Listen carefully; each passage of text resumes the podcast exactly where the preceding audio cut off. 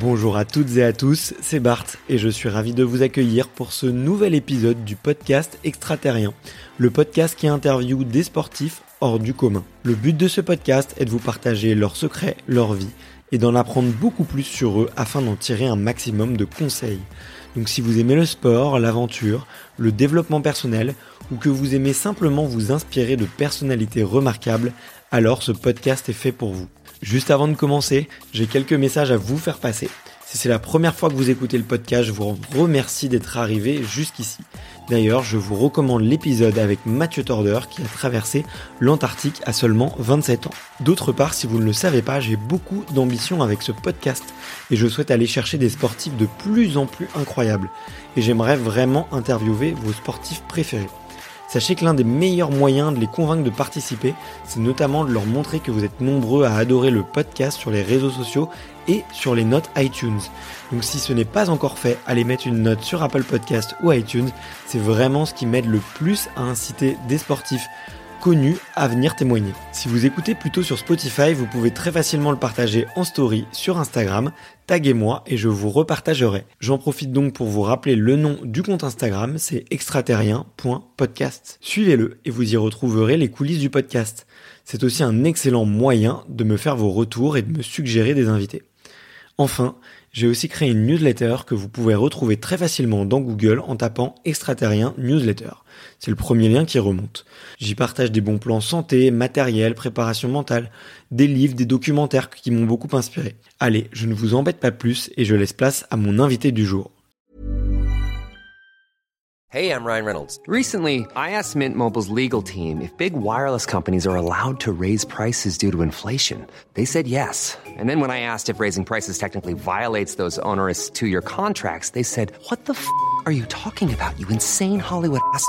So to recap, we're cutting the price of Mint Unlimited from $30 a month to just $15 a month. Give it a try at mintmobile.com slash switch. $45 upfront for three months plus taxes and fees. Promo for new customers for limited time. Unlimited more than 40 gigabytes per month. Slows. Full terms at mintmobile.com. Eh bien, salut Tessa. Salut. Comment vas-tu Très bien, merci. Eh ben écoute, euh, écoute, je suis ravi d'être là aujourd'hui. Euh, au Grand Bornand, je te disais que Mm. j'ai un attachement tout particulier pour euh, Mm. pour euh, cette ville et cette station de ski parce que j'y ai passé euh, beaucoup de colonies Ouais. et beaucoup de beaucoup de gamelles, beaucoup de chutes, beaucoup de fou rire euh, étant étant enfant. Euh, J'y suis allé qu'une fois depuis l'aventure extraterrestre avec Benjamin Davier que tu que tu connais bien, je crois. Très bien, ouais, ouais, Ouais. en effet. Vous êtes bons amis? Euh, ouais, on est bons amis. Bah, surtout, on a fait toute notre école primaire ensemble. Ouais, vous êtes la même on génération. est ouais. de la même année d'âge. 90, ouais. 89. 89 pour toi. Ouais. Ouais. 89 et euh, et bon bah on est un voilà c'est un beau un beau village avec euh, de belles traditions et c'est vrai que euh, ouais en effet on, a souvent de beaux souvenirs au Grand Bornand donc ça m'étonne pas que tu te rappelles Ouais. Alors ça m'a pas empêché de me perdre ce matin parce que du coup je me suis trompé. euh, il, y a ah deux, c'est grand hein, attention il y a deux offices du tourisme et je me suis, euh, je me suis rendu à, à la mauvaise. Mais maintenant je connais comme ma poche, donc ça Voilà. n'arrivera plus pour un prochain épisode. Euh, je suis ravi d'être là euh, aujourd'hui parce que euh, je sais que tu te fais un petit peu discrète aussi avec les, les médias. Euh, pas toujours, mais un petit pas. peu plus en ce moment. Peut-être euh, peut-être que tu nous diras pourquoi. Euh, mais en tout cas, euh, j'étais vraiment un, un grand fan, en tout cas, tu vois, de, de ton parcours. Mm. Et j'étais content de pouvoir débriefer un petit peu ça euh, avec toi euh, maintenant. Euh, mais avant tout ça, il y a une question traditionnelle à laquelle Benjamin a répondu, à laquelle les 200 invités d'extraterriens ont répondu avant. C'est de savoir quel est ton premier souvenir de sport. Alors, euh, mon premier souvenir de sport, euh, je dirais que c'est. Donc, moi, mon histoire euh, d'enfance est un peu particulière parce que j'ai un papa australien néo-zélandais et une maman française. Euh, donc, on a vécu euh, bah, des hivers. euh, euh, qui ont duré euh, toute une année à chaque fois jusqu'à l'âge de 7 ans. Et, euh, et j'ai le souvenir d'être euh, dans un jardin d'enfants là-bas euh, euh, en Nouvelle-Zélande avec ma maman qui, qui, qui avait tout décoré le jardin d'enfants et puis on s'amusait avec mon petit frère à glisser simplement sur, sur la neige. C'est un petit peu moi mon, mon premier souvenir parce que c'est vrai que sinon quand on est tout gamin c'est difficile euh, d'avoir des choses bien bien précises. Après je sais que euh, ma maman aimait bien me raconter aussi. euh, on avait une petite allée, euh, enfin une petite descente pour aller au garage là-bas qui était souvent enneigée. Et, euh, et depuis toute petite, je demandais qu'une chose, c'était chausser les skis et à descendre cette petite euh, pente.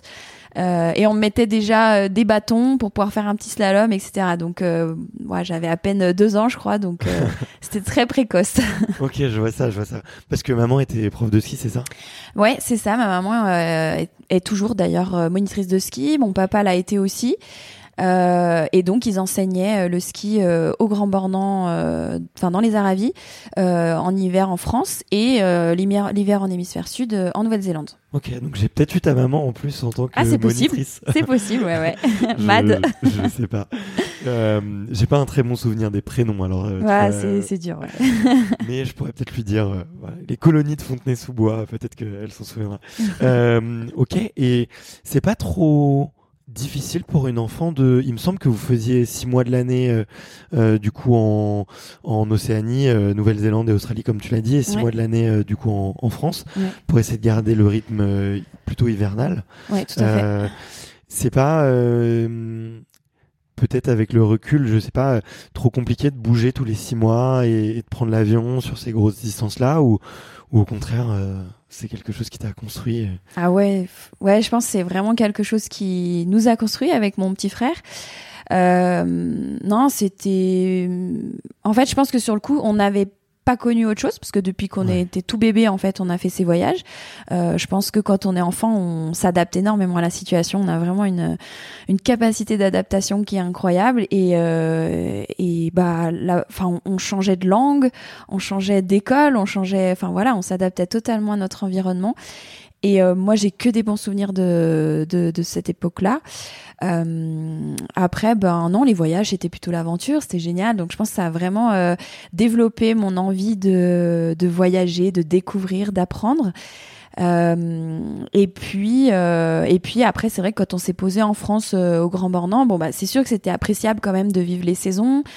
Euh, aussi d'avoir euh, une année scolaire normale, euh, de m'attacher un petit peu plus à mes amis notamment. Euh, Parce que tu faisais le reste de l'année en correspondance, c'est ça? Ouais, exactement. Ma maman nous faisait l'é- l'école. Bon, après c'était les petites classes, donc euh, c'était c'était pas encore trop compliqué de suivre. Mais euh, mais voilà, c'est vrai qu'on quittait nos amis euh, six mois dans l'année, donc euh, c'était plus difficile de, de créer peut-être des liens. Ouais. Donc après, quand on s'est vraiment posé au Grand Bornand, là j'ai fait euh, j'ai j'ai lié de vraies belles amitiés d'enfance et puis euh, on a vécu euh, l'été aussi euh, en station, qui est génial ici. Euh, Enfin voilà, on a découvert aussi d'autres choses et, et j'ai aussi beaucoup apprécié. C'est à quel âge que vous installez en, en France au Grand Bornand Euh, je pense que j'avais 7 ou 8 ans à peu près. Ok, ouais. Ouais, donc on Ouais, a donc fait le voyage t'a vraiment façonné euh, les, toutes premières années. années. de ma vie, ouais. Ok. Euh, et euh, tu disais que c'était pas euh, trop compliqué de, de faire l'école euh, par correspondance, mais euh, pour tes parents, ou en tout cas tu as mentionné ta maman, euh, Mm. bravo parce que Ouais. avec des enfants plus jeunes, ils ont quand même moins d'attention, moins d'autonomie et C'est sûr. c'est plus compliqué à tenir. Donc euh, bravo à elle. Quoi. Ouais, ouais, c'est sûr. Ouais, ouais, je pense qu'elle a, elle nous a bien, bien suivi, bien aidé là-dedans. Euh, après, ben, comme je disais, c'était les, les classes, euh, voilà, les premières petites classes où, où euh, ben, on découvre finali- finalement le, euh, un peu la scolarité. Euh, moi, j'ai beaucoup aimé aussi la différence entre euh, la, le- comment dire. Euh, le, la technique française et puis un petit peu plus anglo-saxonne. Euh, c'était très différent, mais c'était c'était super sympa. Donc on n'a eu aucun, enfin on n'a pas eu de retard, on n'a pas eu euh, de difficulté à reprendre euh, un rythme normal par la suite. Non, donc elle a fait du bon boulot. Non mais ouais, puis euh, j'imagine. Puis je pense même qu'à cet âge-là, tu vois, ça doit faire du bien euh, d'avoir un petit peu plus de liberté pour enseigner les choses, tu vois, Mm. beaucoup plus par euh, peut-être du sensoriel, par d'autres choses, et euh, plutôt que dans une classe avec euh, 30 élèves, euh, que c'est pas toujours toujours Ouais. facile, quoi. Ouais, ouais, Donc, complètement, complètement. Ouais, on faisait. Enfin, je me souviens qu'en Nouvelle-Zélande, on faisait beaucoup de choses. Enfin, les niveaux étaient un peu moins définis. Mm. C'était une beaucoup plus petite école. Et, euh, et on faisait beaucoup de choses dehors, beaucoup de choses liées à la Mm. nature, liées à, à nos passions, liées à, à plein de trucs. Et c'est vrai que j'avais beaucoup moins l'impression d'être à l'école en fait. J'avais juste l'impression d'aller euh, en faire euh, des activités avec des copains de mon âge, quoi. Donc, Mm. Ok. ouais, c'est intéressant. Ça t'inspire, toi, ce modèle? Euh, soit ce modèle hybride, soit ce modèle euh, anglo-saxon dans l'éducation, ou le, le modèle de tu as de l'école à la maison. Vu que tu as un peu euh, touché à tout, enfin goûté à tout, tu vois. Euh, après, effectivement, tu étais jeune, c'est pas forcément évident de te souvenir de tout. Mais qu'est-ce que tu auras envie de piocher, toi, euh, peut-être pour tes enfants, ou pour l'éducation, si demain tu étais ministre de l'éducation nationale? Oula Lourde responsabilité. Non, mais qu'est-ce que qu'est-ce que tu qu'est-ce que t'en piocherais Enfin, qu'est-ce que tu piocherais comme bonne bonne habitude? Euh, ben, un petit peu comme je le disais, euh, ce qui nous entoure, ce que ouais, ce qui nous entoure et l'environnement, euh, euh, nos passions nous apprennent énormément en fait. Enfin, on peut déjà apprendre beaucoup avec euh, avec la nature, avec le sport, avec euh, avec plein plein de choses qui sont à portée de main de tous. Et et voilà, c'est ça un petit peu que je que je retiendrai. Euh, après, oui, comme tu dis, c'était, j'étais très jeune, j'ai, j'ai eu une toute petite petite expérience, mais euh, mais euh, mais je trouve que ça a développé, euh, ouais, plein de choses chez nous, beaucoup de curiosité avec euh, mon, mon petit frère. On a et puis pour autant, on a quand même euh, cette capacité à, à travailler, à être scolaire. Moi, je sais que j'étais une enfant euh, très scolaire. Euh, J'aimais bien remplir mes cahiers euh, tout nickel. Ça m'a d'ailleurs suivi pendant ma carrière. Euh, donc euh, voilà, c'est ouais, c'est ça que je retiendrai peut-être euh, au-delà de au-delà de, des, des, des livres des manuels, des choses comme ça, vraiment euh, dans, dans tout ce qu'on vit au quotidien, euh, il y a Ouais. à apprendre tout le temps. Ouais, bien sûr. Puis ça fait du sens, je trouve aussi dans le monde dans lequel on vit. euh, euh, tu vois, en 2023 au 21e siècle où on, on s'apprête quand même à, vivre une crise un peu écologique, tu vois, et, Mm. et un changement de euh, un changement de paradigme où tout a toujours été à volonté et là il faut qu'on même faut sérieusement qu'on commence un peu à regarder. Ouais, ouais, se remettre en passe. question. Euh, être, être au contact de la nature, ça doit être aussi. euh, Enfin, je, moi, je pense que c'est une bonne chose, tu vois, à développer chez les enfants. Mm. euh, Totalement. de, de faire plus de choses. Mm. J'avais j'avais écrit un post sur LinkedIn qui disait euh, pour sauver le monde, nos enfants n'ont pas besoin de lire Madame de Bovary, mais ils feraient Ouais. un peu plus. Ils devraient peut-être passer un peu plus de temps dans la nature. Je sais que ça a fait beaucoup réagir et que les gens Ah oui. étaient, beaucoup de gens étaient pas d'accord avec moi. Oui, oui, notamment bien sûr. Mais mais mais effectivement, dans cette perspective de voir le monde autrement, euh, il y a peut-être d'autres priorités que des choses très très euh, scolaires. Enfin bon, Bah, petite aparté. faut s'ouvrir. Faut de tout. Faut de Voilà, faut de la curiosité de tout et Mm. Et euh, ouais ouais non c'est c'est quelque chose comme je disais que j'ai développé euh, aussi tout au long de ma carrière. J'ai- J'aime Ouais. beaucoup euh, apprendre que ce soit dans ma discipline, dans d'autres, euh, dans ma Mm. manière d'être, sur moi-même euh, et je pense que ça c'est la meilleure école de la vie. En tout cas c'est ce qui m'a donné le plus d'armes pour bah aujourd'hui maintenant que je vais faire autre chose, je ne sais pas encore quoi mais voilà quoi. Ok. euh, quid de l'école, justement, tu as dit que tu étais très scolaire. Ouais. J'ai l'impression quand même, euh, après toutes ces interviews, qu'il y a quand même un pattern dans les athlètes de haut niveau. Ouais. Il y a d'un côté euh, les très bons élèves. euh, qui sont bons un petit peu partout et, et, et qui s'en sortent euh, très bien et qui reproduisent, on va dire, un peu certains mécanismes de l'école au sport et du sport à l'école.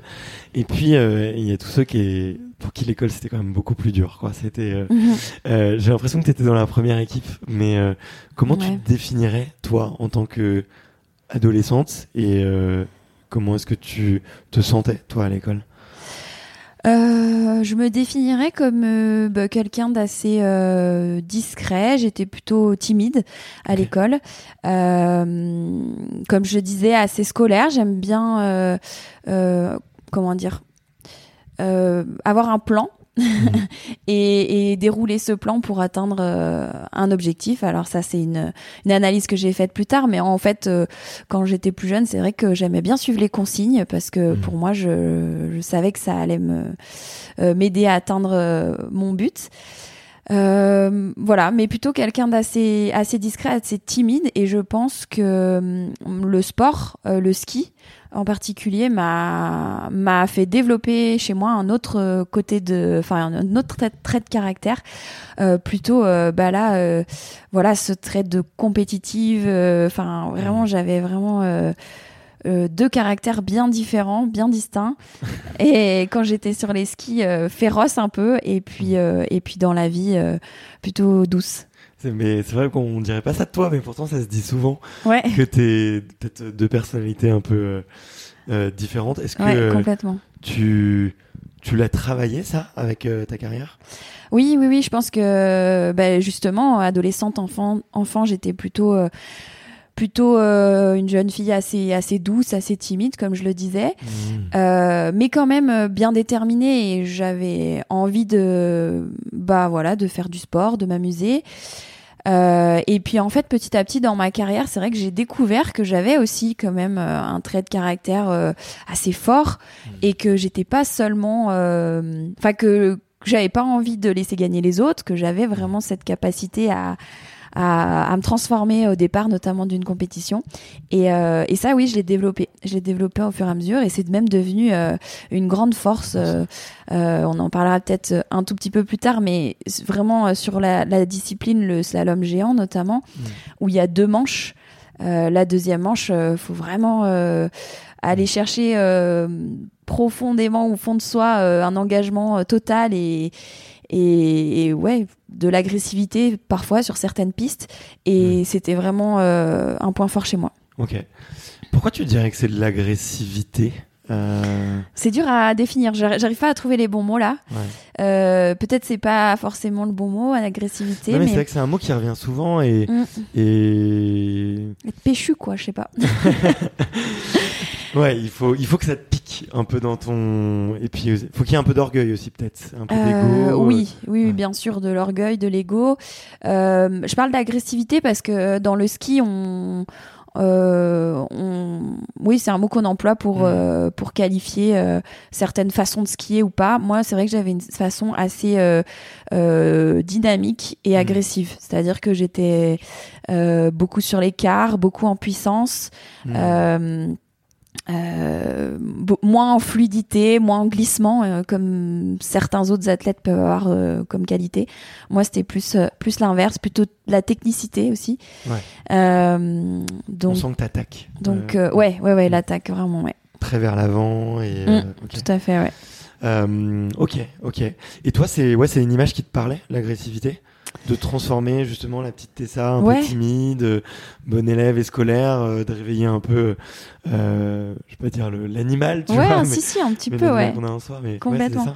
Ouais, ouais, c'était ça. Euh, c'est vrai qu'au départ, au fur et à mesure de ma carrière, j'ai j'ai utilisé un peu des outils de préparation mentale, des techniques pour vraiment me mettre dans une euh, ouais dans un, état second au départ. Euh, ouais, euh, gagner en agressivité. Oui, oui, clairement. euh, euh, que ce soit dans le regard, que ce soit euh, dans la tonicité de tous les muscles de mon corps. euh, ouais, que ce soit même quand je m'exprimais, enfin, je m'exprimais Mm. pas beaucoup au départ, mais euh, mais mais quand il y avait quelque chose à dire, c'était euh, ouais, c'était très très direct et et euh, ouais.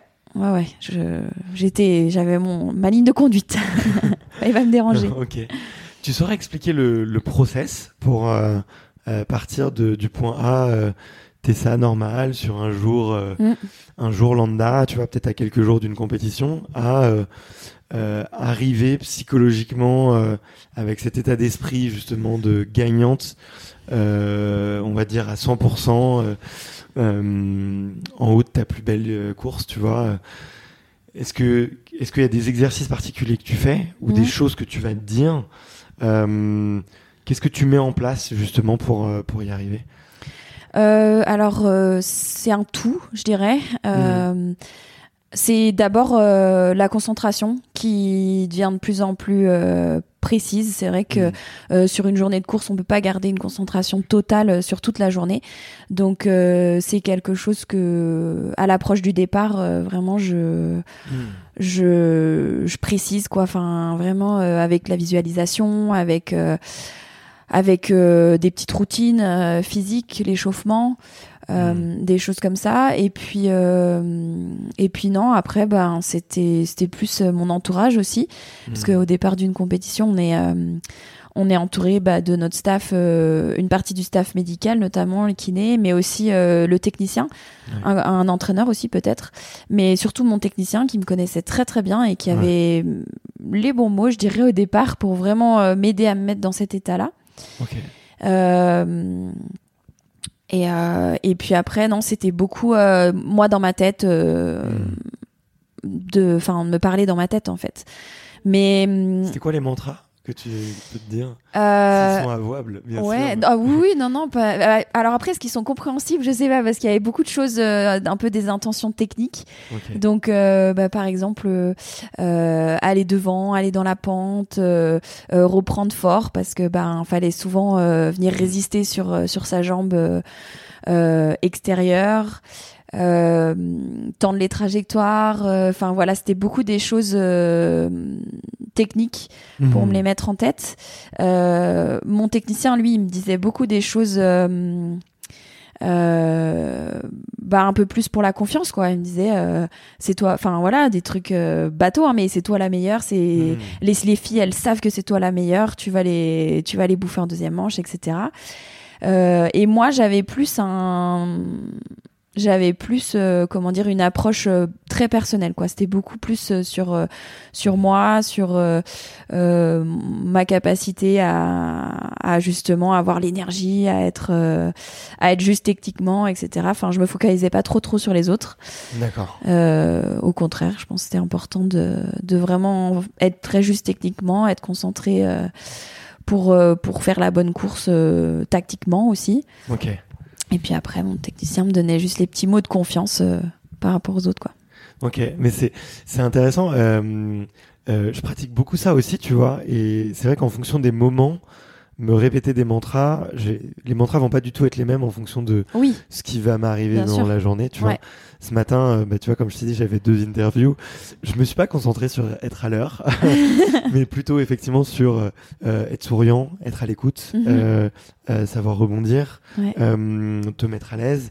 Et tu vois, je me le répétais, tu vois, je me répétais beaucoup plus ça que Ouais. que euh, t'es productif, t'es organisé, t'es ouais, ouais. Du coup, je me suis manqué. Mais euh, les deux sont, les deux, les deux sont, enfin, les- deux sont intéressants. Et toi, est-ce que tu justement t'allais adapter ton discours? Totalement. Ouais, Ouais.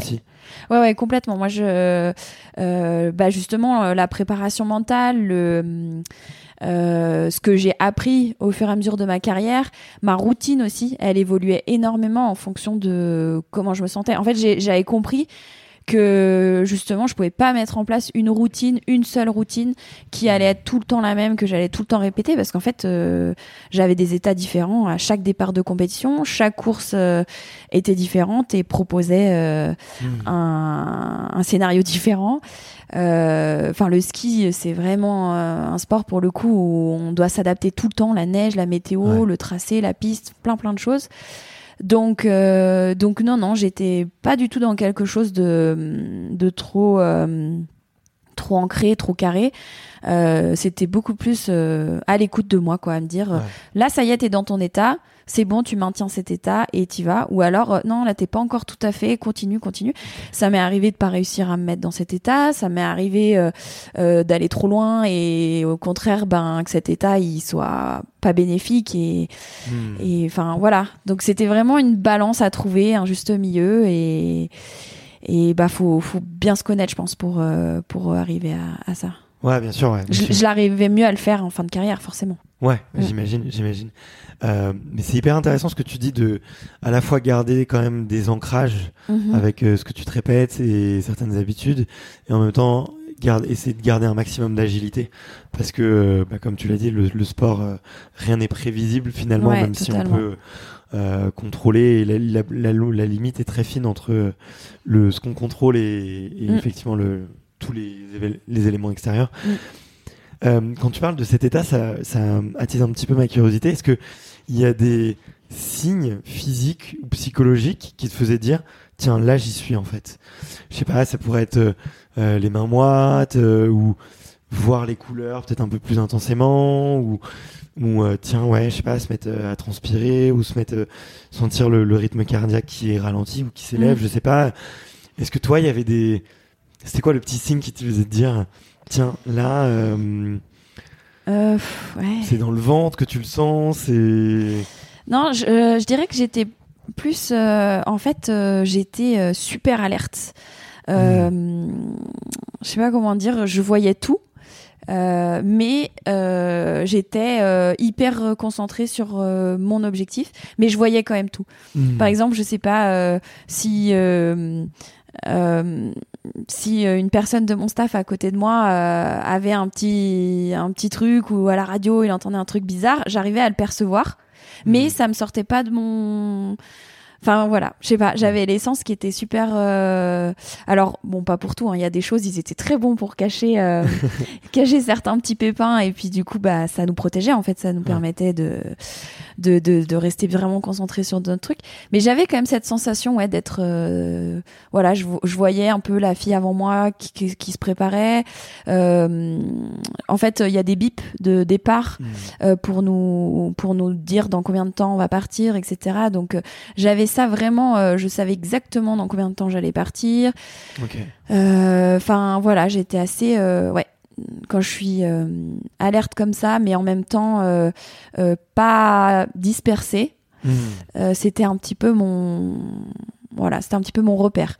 Après physiquement, bah pareil, ça, ça dépendait, ça changeait aussi un petit peu de temps en temps, donc euh, j'essayais de pas trop me fier à ça parce que parfois ben je pouvais avoir euh, bah l'idéal c'est de se sentir hyper euh, dynamique, tonique, euh, euh, de sentir ses muscles bien présents mais pas non plus déjà fatigué quoi. Mais bon, parfois ça pouvait arriver de s'échauffer, de déjà sentir les jambes lourdes, d'avoir des petits Oui. des petites douleurs, des petits trucs. Donc c'est pour ça que ouais physiquement je je, je m'attardais pas trop à ça. Ouais. crois. Ça peut être un mauvais indice. tu vois, j'en parlais avec quelques athlètes. le, il y a, il y a eu différentes études scientifiques sur des athlètes, notamment euh, tiens, sur le Tour de France, Mm. euh, avant qu'ils partent. Est-ce que tu as les jambes lourdes? Est-ce que tu te sens bien?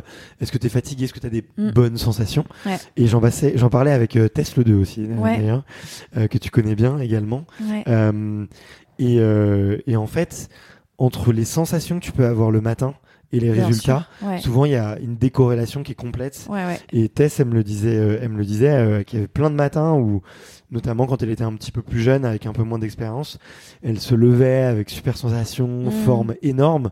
Et en fait, deuxième saut, bah, euh, excès de confiance, excès Mm. d'énergie et, euh, et, et chute. Mm. Et à l'inverse, des jours où, au contraire, euh, elle a moins de sensations, bah, elle est encore plus en alerte, Mhm. euh, encore Ouais. plus concentrée, tu vois, et le mental vient compenser un peu ces mauvaises sensations du corps. Et, euh, et c'est là qu'elle a, qu'elle a claqué ses, ses plus beaux, euh, Ouais. ses plus beaux sauts, quoi. Donc, ouais. faut parfois se méfier un peu de, des sensations corporelles, quoi. Ouais, ouais, ouais, ouais, faut se méfier, faut, faut se méfier, c'est clair. Et puis, j'ai expérimenté dans ma carrière des matins où je me disais, oh, bah là, je vais, enfin, ça va pas faire du tout. euh, et alors qu'en fait, euh, ben rien n'est joué d'avance, au contraire. euh, et je me suis battue jusqu'au bout et finalement, ça a été une très très bonne journée.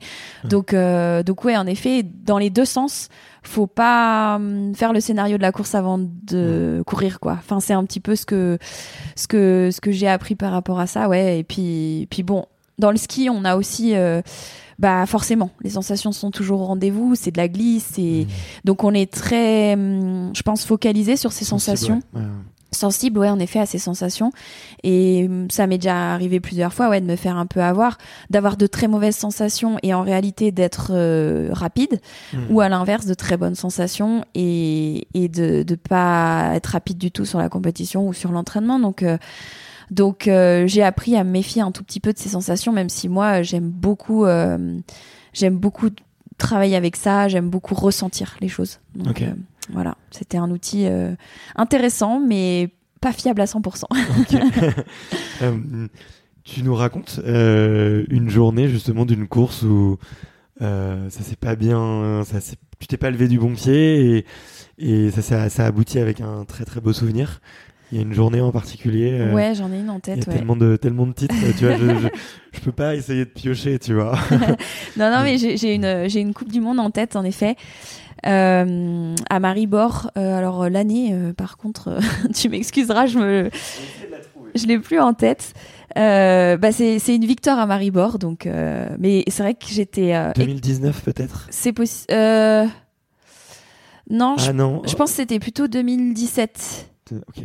Ouais, non, mais oui, je crois que c'est 2000. euh, Je, je t'embête pas. Je t'embête pas. Voilà. En tout cas, euh, alors il me semble que je jouais euh, le le maillot rouge, donc le classement général de la discipline. Ouais. Euh, et donc j'étais euh, très stressée par ce classement. Enfin, je commençais à être très stressée parce que bah voilà, l'hiver avance. Euh, j'avais le, le, maillot rouge sur les épaules, donc ça voulait dire aussi que euh, ce classement devenait de plus en plus concret. Et euh, je me faisais parfois un peu envahir par par la pression de ce, ce résultat-là, alors que chaque course était hyper importante à à négocier avant de pouvoir mmh. parler de classement général. Et bon, bref, ce matin-là, je me réveille une très très mauvaise nuit, physiquement pas très bien. Justement, j'avais l'impression d'être un petit peu à côté de mes, mes chaussures de ski. euh, j'avais l'impression de pas très bien ressentir les choses, de, ouais, de techniquement euh, que ça allait pas jouer. Et puis, euh, et puis je me suis dit non mais de toute façon lâche pas une journée comme ça parce que si tu lâches une course comme ça, bah justement pour ton classement ça va être, euh, mmh. ça va te coûter très très cher. Donc euh, donc voilà j'ai j'ai quand même mis en place plein plein de choses. J'ai peut-être justement j'étais encore plus alerte et j'ai peut-être encore plus essayé de travailler mentalement pour me mettre dans dans mon état mmh. euh, de compétition compétition idéale. Il sent ton staff quand t'es un peu. Euh, ouais, je pense qu'il sent. Dans ton assiette. Je pense qu'il le sentait, ouais. Il le sentait. Après, ben, ça doit être difficile aussi pour un staff euh, de, hmm. bah, de savoir ce qui est bon pour l'athlète, en fait. Euh, euh, je pense qu'ils aident, ils essayent de communiquer, de parler, mais mais ça doit pas être évident de savoir ce dont on a besoin, quoi. Mais, mais bon, là en l'occurrence, euh, ouais, j'avais besoin de déjà de mettre les skis. Donc euh, quand j'ai mis les skis, ça m'a déjà fait du bien. Euh, j'ai arrêté un peu de cogiter. et puis et puis je me suis focalisée un peu plus sur mes sensations. Je me suis rendu compte que finalement ça allait. Je savais encore skier. C'était pas dans la nuit que j'avais oublié. et puis et puis ben j'ai fait remonter la confiance en fait petit à petit dans la matinée et, euh, et en fait, euh, bah, j'ai eu une, euh, justement cette cet engagement, cette détermination a été décuplé par le fait que je me sentais pas bien le matin. Et mmh. puis au final, euh, ben je, je, gagne la course euh, avec un petit dixième d'avance, je crois. Euh, ça s'est joué très serré, mais voilà, j'avais j'avais ce petit cette petite volonté en plus et puis euh, cette concentration aussi peut-être en plus par rapport à d'autres parce que c'était un moment de la saison où il y avait aussi un peu de fatigue peut-être. Mmh. Donc donc voilà, c'est une journée qui m'a coûté cher en énergie, mais finalement qui s'est très bien passée malgré de mauvaises sensations. Ouais. Ok. Euh, ça serait quoi ton, ton plus beau souvenir, du coup, après, euh, après tout ça euh, Là, tu, c'était un souvenir où je pense que tu dois être très fier, tu vois, d'avoir inversé la, la, balance. Euh, mm. Ça, c'est des, des victoires qui font grandir en, en confiance en soi et en, mm. et en, et en puissance. Mais euh, je sais pas entre le public, entre le le la, la satisfaction personnelle, la satisfaction en équipe aussi, euh, mm. parce qu'il y a certaines histoires qui se qui se construisent à, plusieurs. Et j'aimerais bien un petit peu qu'on en parle après de, de, de ton staff et de comment tu gérais euh, les différentes relations. Euh, c'est laquelle que si tu devais en retenir qu'une, ce serait laquelle C'est dur. à chaque fois qu'on me demande, je change un peu parce que c'est hyper dur de choisir. une si tu veux, je peux la demander différemment. Je peux te demander s'il y avait une fiesta où tu devrais t'en souvenir, ce serait laquelle? Parce que généralement, une fiesta après, euh, déjà ça peut être en plus, ça peut être plus sur un globe, tu vois, c'est-à-dire plus sur une, célébration, tu vois, de mm. euh, qui est dans la durée. Bien sûr. Euh, ouais parce que souvent c'est ça en fait, c'est aussi l'intensité à, la, à, laquelle tu as désiré les choses et désirer un globe, c'est toute une saison. Alors, je dois pas être bien bien forte pour faire la fiesta parce qu'à chaque fois euh, j'étais ou trop épuisée ou j'avais des obligations ou des choses comme ça, donc c'est pas vraiment les fiestas qui me. Pourtant il y en a eu un. Hein sans moi, ça je sais. Mais euh, mais mais ouais ouais, euh, moi j'ai rarement. Euh, alors après s'il y a eu fin de saison quand le temps a un peu passé, mais c'est vrai que sur le coup, non la fiesta. Peut-être, peut-être à Saint-Moritz, peut-être à Saint-Moritz en effet après après le géant. j'ai peut-être, c'est celle où j'ai pu le plus profiter après, on va dire. Euh, malgré les obligations, malgré euh, malgré tout ça. C'est vrai que euh, toutes les autres, que les globes ou, ou même la médaille à Schladming, je me souviens, c'était un, c'était un, comment dire, un marathon de de d'obligations, de médias, de choses comme ça. Alors euh, c'était génial parce que j'étais portée, j'étais euh, et puis j'étais heureuse parce que voilà euh, le résultat était là. Mais mais ouais, j'ai pas eu le temps de mettre les pieds sur terre et, j'ai enfin pu respirer quand j'étais dans ma chambre toute seule quoi. Donc c'est un peu dommage.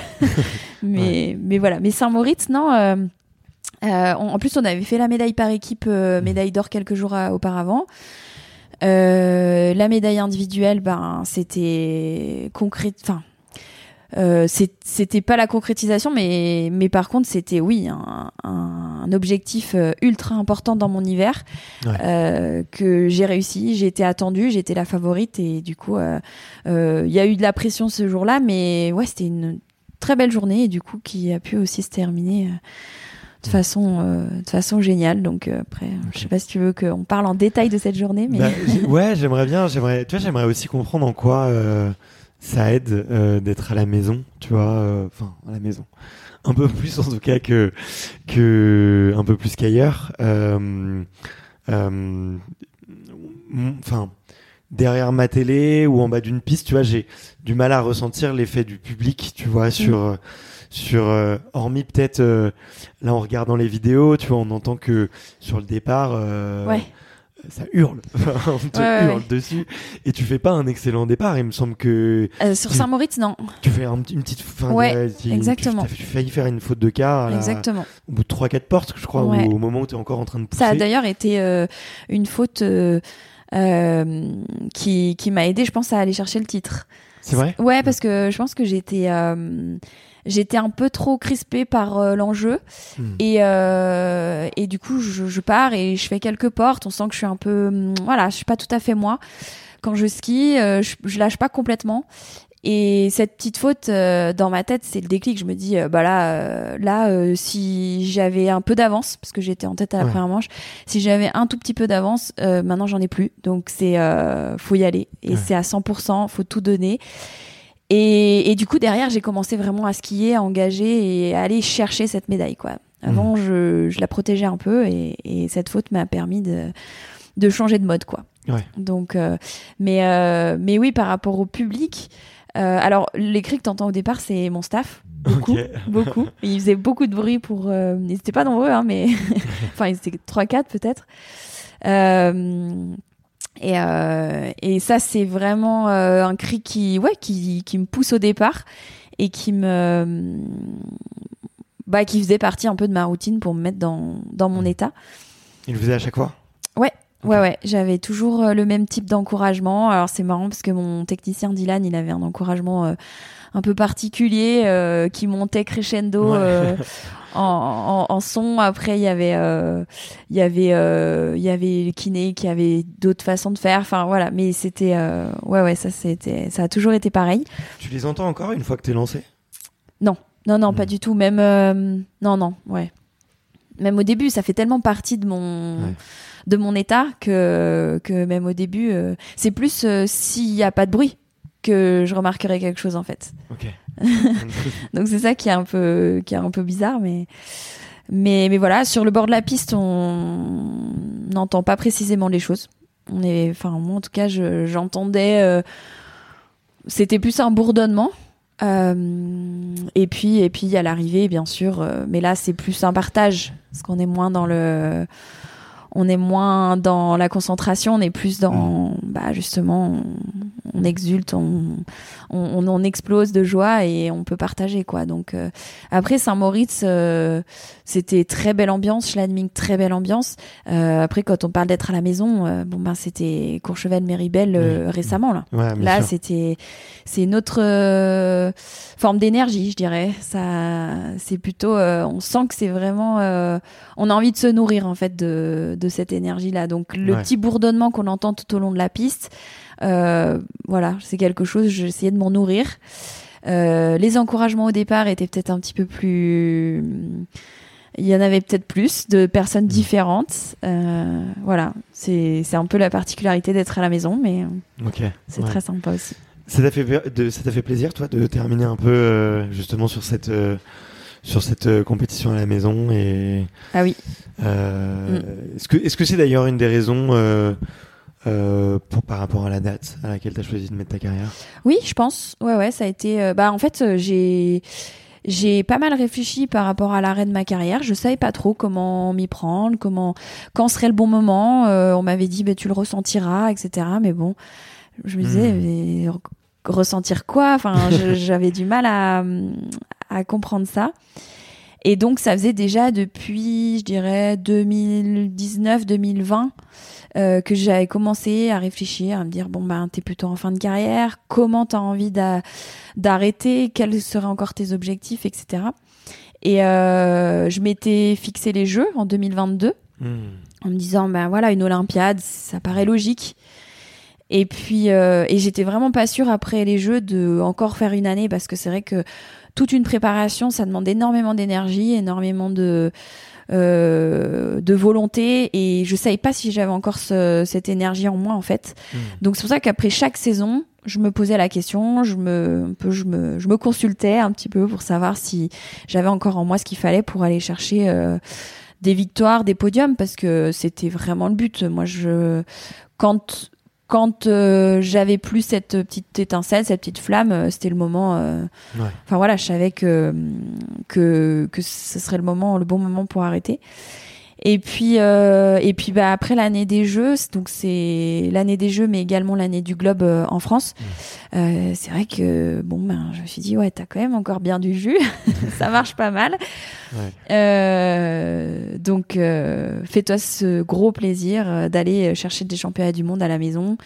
Euh, c'est quand même euh, une expérience unique dans une carrière. Alors moi j'ai eu la chance d'attaquer les championnats du monde euh, en 2009 à Val d'Isère. C'était mes premiers championnats du monde. Et, ah oui, euh, c'est vrai, j'avais oublié cette information-là. Voilà, Mais- et je finis sur des championnats du monde en France. Donc vraiment euh, trop fière de, de ça, de- d'avoir euh, vécu cette expérience. euh, bah, deux moments de ma carrière très différents. J'étais vraiment une athlète très différente. hein. J'avais j'avais euh, bah, 19, 20 ans et, euh, et puis là euh, 33 ans quoi. Donc 20, 30, Mhm. ouais. Donc euh, non, c'était hum, c'était super particulier et puis en fait euh, quand j'y réfléchis, je me dis non, c'était exactement le scénario que que j'avais envie de vivre euh, et ouais, ça m'a vraiment permis de quitter le monde du ski euh, de façon tout à fait sereine et de m'être vraiment dit euh, voilà, j'ai fait euh, tout ce que j'avais envie de faire dans ce milieu. Ouais, et puis de terminer avec aussi un, un grand moment aussi de partage, donc bravo. Ouais, ouais, ouais. Non, non, Moi, cool. C'est. hum, J'ai envie de parler un petit peu justement effectivement de peut-être de, de ton de ton staff et de ton équipe. Ouais. Euh, ils t'ont tous euh, suivi tout du long sur euh, cette carrière? Alors non, ça a changé un petit Ouais. peu au fil de ma carrière, hein, parce que parce que ben 17 ans, 18 ans, je crois, euh, au plus haut niveau, c'est un peu long Ouais. pour un staff. Donc donc ouais, j'ai eu. Mais par contre, j'ai, je pense que j'ai dû avoir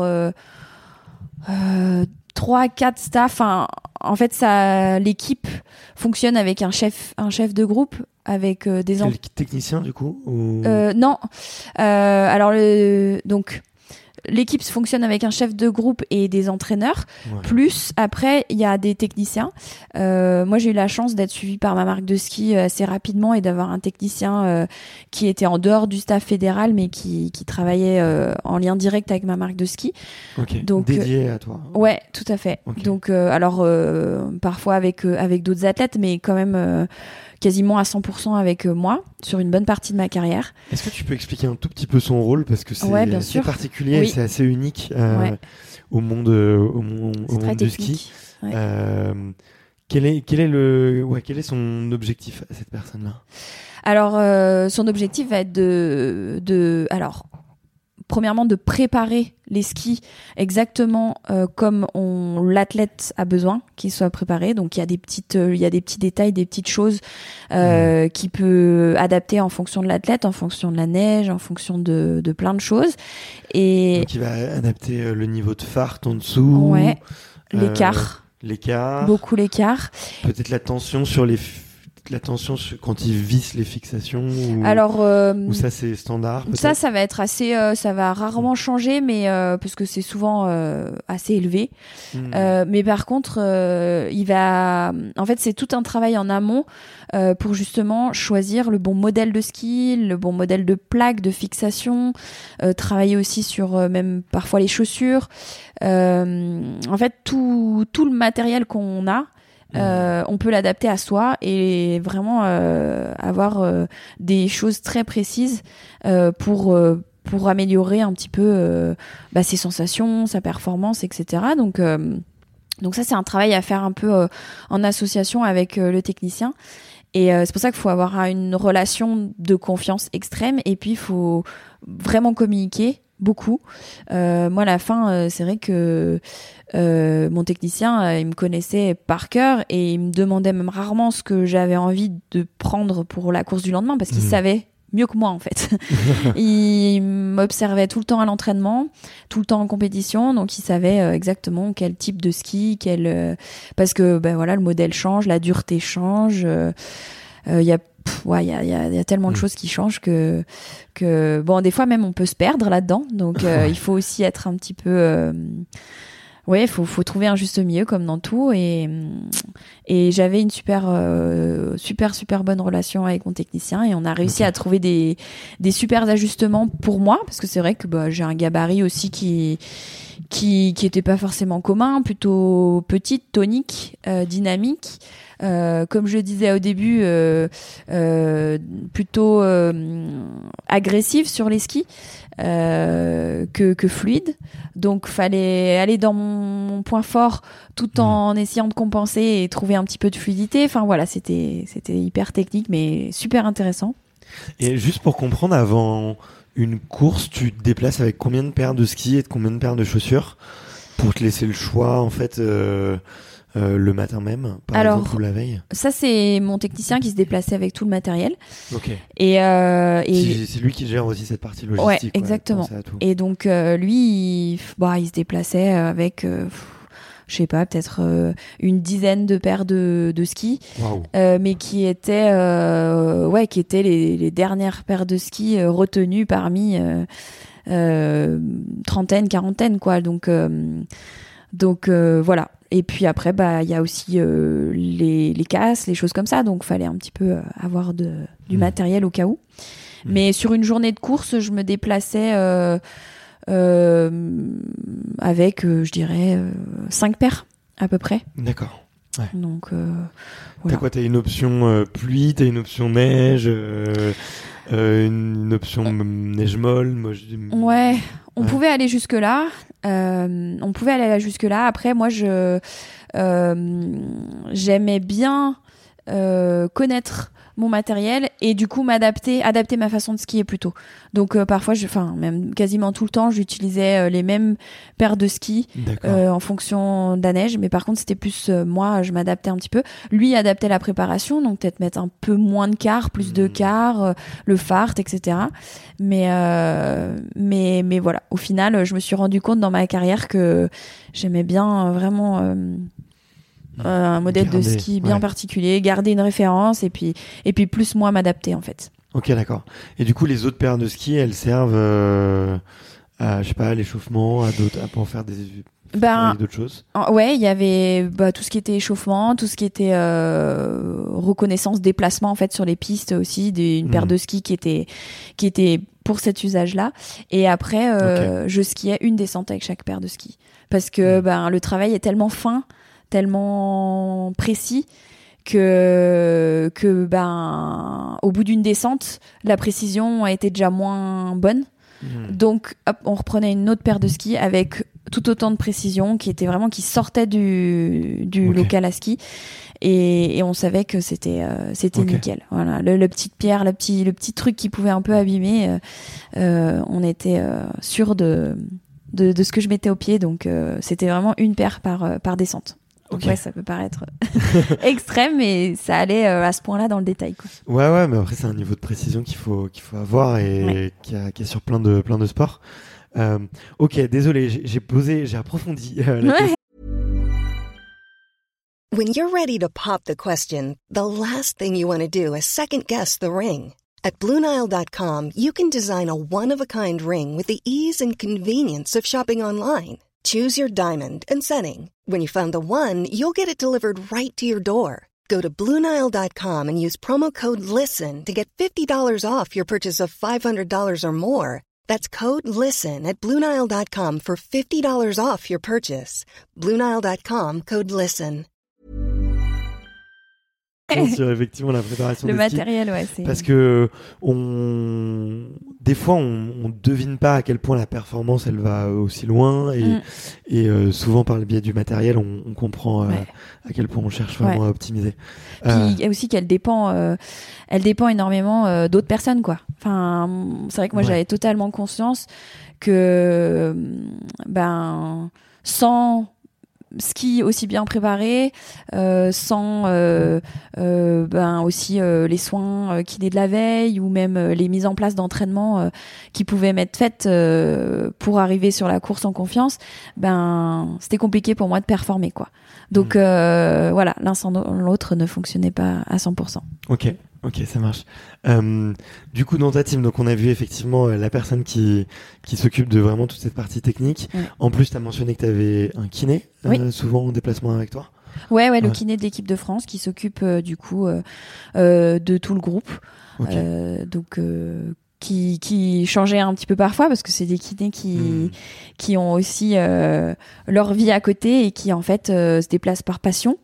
Euh, parce qu'ils aiment notre sport et qu'ils aiment euh, le s'occuper de sportifs en général. Donc euh, c'est vrai que c'est euh, chapeau à eux parce que c'est pas c'est pas forcément évident euh, de voilà de se déplacer de quitter euh, leur travail ou enfin voilà. C'est pas c'est pas forcément c'est vraiment par passion Ok. donc euh, donc ça c'était chouette aussi On, on dit souvent chez les athlètes que la personne qui nous connaît le mieux, c'est c'est le masseur ou le, le kiné, parce qu'on se dévoile euh, ouais c'est vrai ouais. particulièrement à ces moments-là. C'était c'était vrai? Euh, oui, je pense. Ouais, ouais, Mm. je me suis liée d'amitié euh, avec euh, bah, tout au long de ma carrière avec euh, avec Mm. mes kinés et puis et puis puis ouais, en effet, je pense que c'est un sas de décompression, le petit moment, euh, la petite séance qu'on peut avoir avec la kiné ou le kiné. Et puis euh, et puis bah il connaît tous nos petits pépins physiques, euh, bah mentaux aussi parfois. Et puis euh, et puis bah non, moi j'aimais bien euh, entretenir. euh, Enfin voilà, je suis quelqu'un euh, qui aime le contact humain, qui aime le partage, et du coup avec mon staff en général, c'est vrai que j'aimais bien euh, avoir des relations professionnelles, mais aussi euh, de belles relations à côté, humaines, et puis euh, et puis vraiment pouvoir partager euh, les bons comme les moins bons moments euh, Ouais. euh, à fond quoi. Ok. Donc on a vu effectivement donc technique, kiné. Mm. Il y a l'entraîneur de l'équipe de France aussi, Les j'imagine. entraîneurs, ouais, bien sûr. T'as, hum, J'ai j'ai pas bien fait mes devoirs à ce niveau-là. T'as t'as eu un entraîneur à titre perso toi? Non. Jamais. Non, non, jamais d'entraîneur à titre perso. Euh, comme je disais, bah, c'est souvent des, des cycles avec Mhm. euh, un entraîneur en chef et puis, euh, et puis des entraîneurs euh, euh, pas assistants parce que je trouve que chacun a un rôle euh, très important. Mais, mais, mais voilà, souvent ils étaient trois, voire peut-être quatre. Et, et Pour puis toute l'équipe de France Oui. féminine et masculine. non, non. Alors que pour l'équipe de France féminine et souvent euh, spécialisée en fonction de la discipline. Donc il y avait la technique et la vitesse. Hmm, D'accord. Donc euh, voilà, moi c'est des staffs que bah qui qui ont évolué au fur et à mesure de ma carrière parce que ben euh, voilà quand on est jeune c'est vrai que euh, j'ai eu mon premier staff en équipe de France euh, qui bah voilà qui qui a eu bah, toute son importance aussi parce que c'est aussi euh, là que le développement se fait etc. Euh, après bah ça a un petit peu changé parce que ben j'ai aussi été dans des groupes euh, euh, plus élevés. Donc je suis rentrée euh, après le groupe junior, on est allé euh, sur la Coupe du Monde, la Coupe d'Europe, la Coupe du Monde. Ouais. Et euh, donc le staff change un petit peu. Euh, voilà, mais j'ai toujours eu euh, ouais des, des coachs qui m'ont qui m'ont beaucoup aidé à évoluer. J'ai pas mal évolué aux côtés de chacun de, de mon staff, de mes staffs, et puis euh, qui ont beaucoup été à l'écoute Et ouais, j'ai eu beaucoup de chance. C'est vrai que parfois, ça peut pas forcément bien se passer sur le plan humain. Hmm. Et euh, bah, on n'a pas forcément le choix. C'est le staff euh, de l'équipe de France, donc il faut s'adapter un peu à ça. Mais euh, non, moi, je considère que j'ai eu beaucoup beaucoup de chance et Bah, et, euh, et voilà. Euh, Il y a une question que j'aime bien poser parce qu'il y a beaucoup de, de jeunes, tu vois, qui sont dans les filières de performance, qui, euh, qui nous écoutent, viennent un peu écouter les, les, grands champions, les grandes championnes euh, et, et leur prendre quelques secrets. Euh, Est-ce que toi, euh, vu qu'on parlait un petit peu des entraîneurs, de l'entraînement et tout, euh, il y a un conseil que tu aurais aimé mettre en place plus tôt ou que tu euh, ou peut-être que tu aurais fait différemment tout simplement avec euh, avec le recul? euh, et que tu as dû changer en cours de en cours de carrière. Euh, alors, j'ai beaucoup évolué en cours de carrière. Hmm. Euh, et en même temps, enfin, ça fait partie de voilà de mon apprentissage et tout. Donc, euh, euh, c'est vrai qu'à la fin, bon ben, j'étais peut-être plus consciente euh, de certaines choses. Euh, je sais pas, j'ai vécu mes dernières années vraiment avec euh, beaucoup beaucoup de plaisir euh, dans ma discipline, dans mon sport, Euh, peut-être moins de pression aussi sur mes objectifs.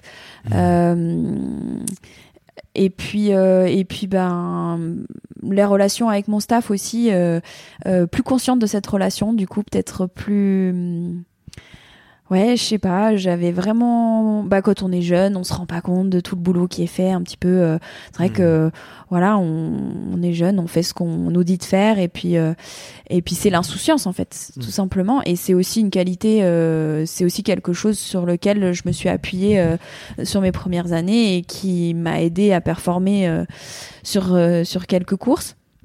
Mais à la fin, c'est vrai que ouais, j'étais j'étais un petit peu plus ouais au fait de ça. Même parfois, je partageais un peu plus avec euh, les entraîneurs, on discutait beaucoup plus.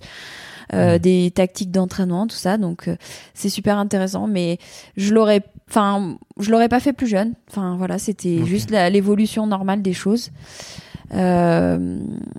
ouais non franchement j'aurais pas fait grand chose de différemment. Après, bah, j'ai eu des années un peu compliquées comme euh, beaucoup, beaucoup de sportifs, mais c'est vraiment pas des choses que euh, que je regrette ou que je que j'aurais envie d'effacer de ma carrière parce que je sais à quel point elles ont été importantes dans mon évolution et dans mes victoires après quoi.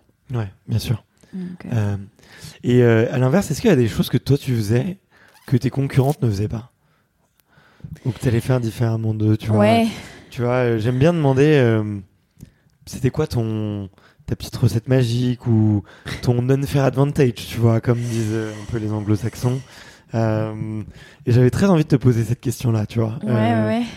Alors, euh, j'ai un petit peu réfléchi parce que du coup, tu Mm. m'avais un peu donné la question avant, mais c'est vachement dur, je trouve, parce que euh, je faisais pas trop trop attention à mes à mes adversaires. Enfin, j'essayais vraiment de rester focalisée sur moi. Je pense que c'était dans notre type de sport où on n'a pas un duel direct. Euh, je pense que c'est assez important de vraiment se focaliser sur soi. C'est aussi ce qui m'a permis de ben de d'être à mon meilleur Mhm. niveau euh, toutes ces saisons Euh, c'est vraiment de d'être concentré sur euh, moi ma performance ma façon de skier ma technique euh, ma progression Euh, après, je suis quelqu'un. euh, on a parlé de mon côté scolaire à l'école. Euh, J'aime beaucoup analyser les choses, Euh, et je me, enfin, je pense que ça c'est quelque chose peut-être pas tout le monde ne fait. Mm. Euh, moi, c'est vrai que, euh, alors parfois ça pouvait être euh, négatif parce que de trop réfléchir, de trop être dans la réflexion, c'est pas forcément euh, hyper bon pour pour la performance sportive. Faut aussi qu'il y ait un petit peu, ben, ouais, de de lâcher prise et tout ça. Euh, et donc c'est un peu là-dessus que je travaillais mentalement et j'ai réussi à trouver une bonne balance, je pense. Mais euh, mais ouais, moi c'est vraiment euh, l'analyse de ce que ce que je faisais un petit peu au quotidien, me dire ok ah bah ça j'ai fait ça comme ça, et puis une analyse très Enfin, alors euh, j'étais pas contente après une course ratée, mais une fois que l'émotion était passée, j'arrivais à être assez euh, assez objective et à me dire ok bon ben qu'est-ce qui s'est moins bien passé, pourquoi, etc. Donc euh, je pense que ça c'était un de mes. Mes points forts, arriver à analyser et à corriger et le lendemain à, à rebondir, à faire différemment, à, à mettre en place des choses nouvelles. euh, Voilà quoi. Tu le faisais quotidiennement Euh, Ouais. Ok. Quasiment, ouais. ouais, ouais. Tu t'as ritualisé un peu ce- cette partie-là de... Oui, c'est vrai que euh, même à l'entraînement, j'aimais bien euh, me fixer des petits objectifs dans la journée euh, et puis à la fin, euh, réussi, pas réussi, pourquoi, euh, Hmm. tout en restant vachement dans le côté positif. Je suis quelqu'un de très positif et toujours essayer de dire ok ça ça a bien marché, ça ça a bien marché, ça ça a bien marché. Vraiment tirer le positif beaucoup, mais mais tout le temps dans l'analyse, ouais, Ok, vachement. ok, ok. T'avais un carnet du coup, j'imagine. Ouais, j'en ai plein. j'en ai plein. on, on trouvait quoi dedans du coup? Oh, euh, beaucoup de beaucoup de choses techniques euh, bah, parce que en fait j'aime bien j'aimais bien comprendre le geste technique euh, du ski, l'efficacité où trouver l'efficacité dans le dans le geste parce que voilà c'est un sport très très technique. Euh, Donc tu es- c'est quoi? Tu décris tes sensations? Tu décris... euh, euh, tu dessines Tu fais des... Ouais, des schémas parfois, ça pouvait arriver. Hmm. Euh, je décrivais mes sensations, mais aussi on parlait de mantra, euh, tu sais, pour euh, se mettre dans, dans l'état, euh, dans le bon état au départ d'une course. Ben, euh, je m'écrivais mes petits mantras aussi. Me dire ah Mm. bah aujourd'hui euh, j'ai vachement euh, pensé à ça et ça ça a marché. Euh, en début de ma, en début d'entraînement, je me suis focalisée sur tel truc technique et en fait euh, et en fait non c'est pas par là qu'il fallait passer. Il fallait d'abord faire autre chose. Enfin voilà, je j'écrivais euh, un petit peu tout ça. J'écrivais aussi euh, euh, mon état d'esprit. Euh, si comment j'étais, si j'étais dans le dur, si au contraire euh, c'était une super journée, j'avais le smile toute la journée, si j'ai pris du plaisir, enfin voilà, ça peut être euh, très très varié. Je... Mes carnets, ils sont un peu, ça fait un peu plus carnet de brouillon, mais faut Ah, que mais faut que je me replonge dedans. Ça peut être intéressant. Ouais, ouais. mais moi j'aime bien euh, essayer de tous les jours de noter un peu mon niveau de bonheur Ouais. et d'écrire un petit peu à côté. Euh, et je sais que je sais que je suis. Enfin, il y a des vraies techniques de bullet journal, tu vois, euh, Ouais. où tu peux essayer de traquer euh, sur un mois ouais, ouais, euh, ouais. euh, les, les gens que tu as vus, tu vois, et tu peux te rendre compte que euh, bah tiens, euh, tiens quand je vois cette personne, je suis plus heureux ou Ouais, vrai. tiens euh, ah, aujourd'hui je, je me suis étiré, je me sens mieux dans mon corps. Ouais, exactement. et il y a des vrais, ouais, il y a des vraies, vraies techniques. Mm. J'ai oublié le nom du livre. c'est ma petite amie qui me l'a donné. J'ai toujours pas lu, mais qui s'appelle ouais Comment tenir un carnet en fait. D'accord. Il y a plein de stratégies dedans euh, pour voilà. que en fait euh, tous les mois ça soit hyper utile. C'est pas, c'est pas facile. hein, Non, faut Mais- un peu de rigueur, faut aimer ça aussi parce que. Il faut écrire déjà avant tout. Ouais, Mm. faut aimer ça, faut, faut, voilà, faut écrire. Euh, et puis ben, c'est vrai que ça demande quand même, ouais, une grosse rigueur euh, tous les Mm. jours, euh, mettre son, son petit mot, euh, passer 5-10 minutes. Mais finalement, c'était aussi euh, une forme de routine. Je me rends compte, euh, je me suis rendu compte après, et que ça me permettait, euh, bah voilà, de, de me poser, de travailler un petit peu sur euh, sur le Mm. mental, sur euh, sur sur sur plein de trucs. Et je pense que ça m'a aidé euh, tout au long de ma carrière à avoir un un appui, enfin quelque chose, euh, ouais ouais, qui m'aide au quotidien, quoi. Donc euh. Euh, J'ai vu dans un reportage euh, que tu avais une liste euh, en faisant tes affaires. Une, Ah énorme, une énorme liste. Genre Ouais. dans ton carnet, et effectivement, je pense que c'est une page à 4 et il y a deux colonnes remplies. ah ouais, Et tu barres, et, euh, tu vois, tu barres. Euh, euh, Ah, ça ok. c'était pour un gros voyage, genre euh, aller en Chine ou en, aux États-Unis ou un truc comme ça. Ouais, je crois, ouais, Ushuaia, ou je crois. Ah peut-être euh, Ushuaia, ouais ouais. ouais. Euh, effectivement, c'est un gros voyage, c'est un gros stage. Vous avez trois semaines et tu dis que, bah, effectivement, t'as envie de tout prendre parce que trois semaines, t'as envie d'un peu d'être Ouais, confortable. Euh, la- du coup, la question que j'avais envie de te poser, c'est, c'est quoi la chose la plus inattendue que tu pouvais avoir euh, dans euh, dans ta liste de voyage ou peut-être que la, la chose que tes adversaires n'a- n'avaient pas. Alors, j'ai des trucs très ridicules, très inattendus en effet. Euh, Euh, bah, par exemple, bah, justement pour euh, mon petit confort, euh, notre petit confort, parce qu'on était euh, souvent en chambre, en chambre double. J'aimais bien prendre une petite bouilloire. Euh, J'aimais bien. euh, on avait même à un moment donné, parce que on- avec notre préparateur physique, on, on avait suivi un un, pas un régime alimentaire, mais on, on faisait attention à l'alimentation. Et euh, notamment des déplacements comme Ushuaia, par exemple, euh, on sait que la nourriture pas la même qualité. Euh, on va pas nous proposer les mêmes choses. Enfin, souvent c'est difficile de euh, bah, sur un mois euh, de, de de pas avoir trop de carences et tout, et puis de d'avoir les bonnes énergies le matin au petit déj. Donc, euh, on avait même embarqué une fois une euh, une machine pour faire cuire les œufs. Ok. Euh, c'est vrai. Donc euh, euh, voilà, on, les trucs pour faire cuire les œufs à la coque ou les œufs durs. Enfin bon, bref, parce qu'on savait que la cuisine, le restaurant ne proposait pas. euh, euh, ouais, par exemple, le petit déj idéal le matin. Donc on faisait notre petit déj dans notre chambre en fait. Euh, après, plus personnellement, euh, euh, bon, j'avais pas. Bon, bah j'avais mes carnets, j'avais.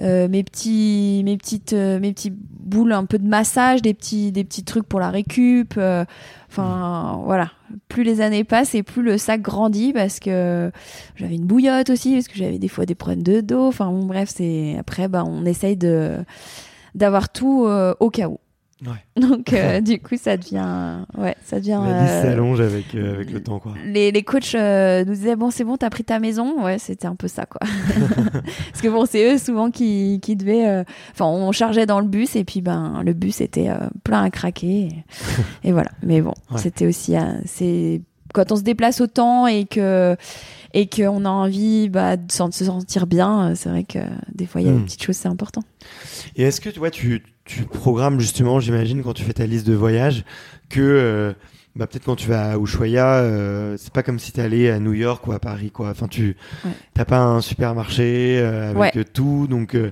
j'imagine même pour la partie électronique, enfin, il y a plein de choses que tu trouves pas aussi. Euh, donc ça, c'est aussi quelque chose que vous prenez en compte, quoi. euh, ouais que- clairement Il Bah, n'y aura pas de solution de secours sur place, quoi. Non, ouais, ouais, c'est ça. Bah, euh, Ushuaia ou même les États-Unis, euh, c'était beaucoup euh, la pharmacie aussi parce que Mm. bah, on trouve pas du tout les mêmes médicaments en France ou en ou euh, en Amérique du Nord ou du Sud, quoi. Donc, euh, fallait vraiment euh, anticiper en cas de problème. Euh, c'était euh, la nourriture, comme je disais. Donc, euh, parfois, on prenait un peu des, des aliments. je me souviens, j'avais une coéquipière qui avait pris de la moutarde de Dijon parce que parce que il y avait pas impossible de trouver de la moutarde euh, là-bas et on aimait bien. Euh, moutarde américaine au vinaigre, là. Ouais, voilà, et on aimait bien faire nos petites vinaigrettes euh, moutarde de Dijon et tout, parce que souvent on pouvait se faire à manger ou des trucs comme ça. Et malheureusement, le pot avait explosé dans le sac pendant le voyage, donc euh, toutes les affaires de ski pleines de moutarde. Enfin bon, c'était euh, ouais, c'était que des trucs comme ça. En fait, on, on ouais, on, on amenait euh, notre petit confort avec nous, et puis parfois ça allait très loin. c'était vraiment, euh, bah quand on part trois semaines, ouais, il faut quand même. euh, Attends, donc on a eu le pot de moutarde, la machine à eux. C'est très orienté nourriture quand même. Oui, c'est vrai. ouais, je suis- euh, j'aime quand même bien la nourriture. Faut Il se le devait y dire. avoir une petite tablette de chocolat aussi. Par que- exemple, ouais, en Argentine, le chocolat n'a pas du tout le même goût. Ouais. Donc euh, non, non, c'était, euh, ouais, ouais, il y a des petits trucs comme ça. Et puis en fait, euh, bah, j'y suis allée toute ma carrière. Donc euh, au fur et à mesure des années, on, on se fait notre petite liste. On se dit ah, ne pas oublier de prendre tel et tel truc parce que là-bas il y a pas. Ouais. Donc voilà, c'était, c'était rigolo. Ok, hyper intéressant. Vu vu qu'on parle nourriture, c'est un, c'est un gros sujet dans le monde du ski, l'alimentation. Tu vois, euh, cet après-midi, je m'a- je m'apprête à rencontrer un cycliste, tu vois, Ouais, et non, pour eux, c'est- c'est Ouais. c'est une obsession. Euh, Ouais. donc on va sûrement en, en discuter un peu, mais pour euh, pour toi, est-ce que justement le rapport poids-puissance, c'est un- quelque chose quand même que vous maîtrisez beaucoup? Donc, à quel point toi, euh, t'étais libéré ou pas par rapport à ça tu vois? Alors, c'est pas vraiment un sujet euh, dans le ski. Enfin voilà, on fait un sport euh, de gravité, donc euh, euh, c'est, enfin, je pense que ça a évolué par rapport à l'époque où, bon, il y a plusieurs dizaines d'années où euh, vraiment euh, c'était euh, les athlètes les plus lourdes qui étaient euh, les plus performantes. Mhm. Ça a totalement, ça a totalement changé, clairement. Euh, mais euh, on fait pas non plus vraiment attention à, à tout Mhm. ça. Moi, j'y faisais attention plus. euh, c'était plus un choix personnel parce que, ben, en fait, quand on commence à faire, euh, à aller dans le détail euh, techniquement, physiquement, mentalement, et qu'on mange euh, un peu n'importe quoi, ben, on se dit c'est dommage de, de faire tout, tout ce travail-là. Euh, euh, à pousser autant le détail et aller dans la précision et puis finalement euh, sur la nourriture euh, pas euh, pas non plus aller là-dedans quoi. Pas non Ouais. plus y travailler. Donc euh, moi j'étais intéressée par ce domaine-là parce que euh, en fait c'était mon carburant. C'était euh, euh, aussi euh, les saisons sont longues quand même. Donc tenir euh, la fatigue tout au long de la saison Euh, et puis Mhm. simplement avoir de la bonne énergie euh, musculairement pour euh, Ouais, pour, ouais. pour euh, les, les contraintes que, que pouvait apporter le ski. On, avait, on a des manches qui peuvent durer entre une minute et parfois une minute trente sur de la vitesse. Mm. Ouais, une minute quarante des fois. Donc, donc ça peut être très lactique, ça peut être très... Voilà, à la fin de la manche, on peut vraiment perdre en qualité, en lucidité, en énergie. Donc, je trouvais que c'était super important d'avoir le bon, Mon carburant, la ouais. bonne énergie, ouais. Ouais, puis ça joue euh, beaucoup sur ton mental aussi, tu vois, de garder une alimentation à peu près équilibrée et saine. euh. Ouais. Euh, tu te souviens de, de, de ce film Super Size Me, tu sais, ouais, du, monsieur qui, qui mange McDo tous les jours pendant un mois. bien sûr. Euh, beaucoup de gens, si tu veux, ont, ont, ont fixé leur attention sur effectivement son, son état physique qui s'est complètement dégradé. Mm. Ouais. Mais moi, ce qui m'avait le plus marqué, c'était son état psychologique, quoi Ouais, il est à la fin du mois, ouais. il est, il est, il est dépendant, il est, il se sent pas bien. Ouais, il est ouais, il dit qu'il déprimé. il dit qu'il est nerveux, qu'il est déprimé et tout. euh. Donc, moi, c'est ça qui m'avait beaucoup marqué, c'était de me dire, waouh, en fait, ce que tu manges, ça a aussi euh, quand même un gros impact sur euh, ton bonheur, ta joie. euh. Ouais, c'est sûr. Donc c'est, c'est, c'est aussi un, un critère- un critère à prendre en compte. Au quotidien, ouais, c'est clair. Ok. Hum, je voulais aborder un dernier sujet quand même euh, euh, avec toi. Parce que je l'ai abordé assez souvent avec des skieurs et des skieuses. Je t'ai pas piégé, je te, je te l'ai dit. Mais c'était Antoine et Tess notamment. on-. On, a, on a abordé un peu ce sujet. Et forcément, c'était un peu le sujet euh, de l'appréhension et de la peur. Ouais, Euh, on en a. Celui qui m'a mis un peu la puce à l'oreille, c'était Antoine ouais, par rapport à ça, parce que effectivement, après euh, son grand titre, euh, je crois que c'est l'année d'après, je crois une des premières courses de l'année d'après Euh, ou ouais, ouais, ouais. quelque chose comme ça. Il y a euh, une grosse chute. il fait une très grosse chute, il se fait peur, euh, et il le cache pas, hein, et il, il m'a avoué que, il a, enfin, il- je pense qu'il est assez à l'aise avec ça maintenant que cette petite peur là, elle est jamais partie, Mm. et que il a jamais réussi à revenir à son plus haut niveau, et qu'à Ouais. chaque fois qu'il rechaussait les skis, il avait cette espèce de petite boule au ventre euh, qui euh, qui le guidait et qui l'empêchait d'être euh, à son plein potentiel. Ouais, bien sûr.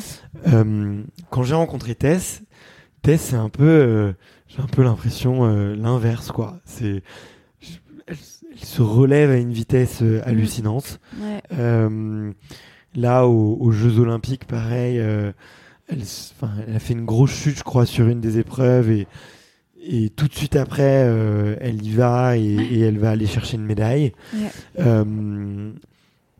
Donc j'ai l'impression que c'est un sujet quand même. Le, le, le rapport à ça, le rapport à la peur. Je vais poser la question de manière très ouverte, pas forcément très facile. Euh, quelle est ta relation, toi, avec euh, cette peur? Mm. Euh, moi, euh, je la ressens, je l'ai ressentie. La peur, c'est vrai que ça fait partie, je pense, de notre sport. Après, bon bah il y a des choses que qu'on peut vivre qui, bah, comme Antoine par exemple, qui peuvent aller un petit peu au-delà de nos limites et du coup. Euh, voilà, ça peut être plus compliqué à gérer. Euh, j'ai eu quelques petits accidents, mais rarement euh, des choses qui m'ont vraiment paralysée et qui m'ont laissé des traces importantes mentalement. Euh, mais par contre, euh, bah, notamment sur la vitesse, la discipline de la vitesse, qui était, qui faisait partie de mes disciplines. Ouais, la peur a toujours été bien présente. Et justement, c'est un petit peu le frein. Enfin, ça a été un petit peu euh, pas un frein, mais disons euh, un facteur important à gérer pour être performante. Donc, il fallait vraiment que je passe par énormément d'étapes pour me mettre en confiance, euh, diminuer Mhm. cette peur. En fait, fallait que je, je sois consciente que j'étais capable de maîtriser les vitesses, euh, les, les sauts, euh, ben, que j'avais suffisamment de puissance, de force pour, euh, pour en fait euh, contrôler un petit peu ce que je, ce que je faisais. Euh, même si ben, sur une manche, euh, si on est trop dans le contrôle, on n'est pas assez performant. Mais voilà, pour la vitesse, il fallait euh, quand même que j'arrive à me dire, ok, c'est bon, tu maîtrises. Euh, voilà. Donc, euh, donc c'est vrai que ça me prenait beaucoup de temps, beaucoup de répétitions. Souvent, quand je faisais pas de vitesse pendant plusieurs mois, et ben la reprise était voilà, je repartais un petit peu pas de zéro, mais toujours euh, fallait que je repasse certaines étapes que j'avais déjà passées depuis longtemps et et, euh, et j'étais beaucoup plus lente dans ma progression en vitesse qu'en technique parce qu'il y avait la peur, enfin parce qu'il y avait euh, ce Mhm. petit côté euh, appréhension. C'est vrai Mhm. que c'était peut-être plus de l'appréhension. Oui, oui, j'ai. Voilà. Je Euh, mettais ça dans les notes, ouais, c'est le mot appréhension qui revient souvent. Ouais, ouais. ouais. Bah, en tout cas, moi, dans mon cas, c'était plus ça parce que je pense que j'ai pas eu d'expérience euh, vraiment, euh, Hmm. euh, ouais, qui m'ont, qui m'ont traumatisé. Mais c'est vrai que des départs, euh, bon, ben voilà, on part avec le frein, hein, parce qu'on se dit, euh, ouais, je, je sais pas du tout euh, comment euh, je vais arriver à quelle vitesse. Euh, Enfin voilà, ouais. La discipline de la vitesse, c'est, c'est très impressionnant. Euh, mais pourtant, ça me donnait vachement envie de d'y aller, Mhm. d'essayer, de progresser, de euh, ouais, j'avais trop envie d'aller chercher cette euh, cette petite adrénaline en plus. Ouais, cette discipline, elle m'attirait beaucoup et et bah, je suis très contente de du enfin de jusqu'où j'ai pu aller dans cette discipline. T'étais accro un peu à cette sensation d'adrénaline? Euh, euh, ouais, je pense, je pense qu'on peut, euh, on peut être un petit peu, euh, ouais, ça peut être une petite forme d'addiction de se dire, euh, ok, ben, mais, mais quand on a passé un cap justement, quand on a, quand on a fait tout le, enfin, en tout cas pour moi, tout le processus de remise en, de mise en confiance. Euh, et après, ouais, quand on se sent bien, qu'on contrôle quasiment toute la situation et tout, ouais, ouais, on peut vraiment avoir des super. bah, c'est d'ailleurs très souvent l'état d'esprit que j'avais. J'arrivais en bas d'un entraînement officiel ou d'un truc comme ça où j'y allais un petit peu par reculons, mais j'y allais euh, en vraiment en maîtrise. Euh, j'arrivais en bas, je me disais, waouh, mais c'était génial en fait. J'ai envie de, de refaire tout de suite et j'ai envie d'aller plus vite. Hmm. Donc voilà, c'était un petit peu ça le.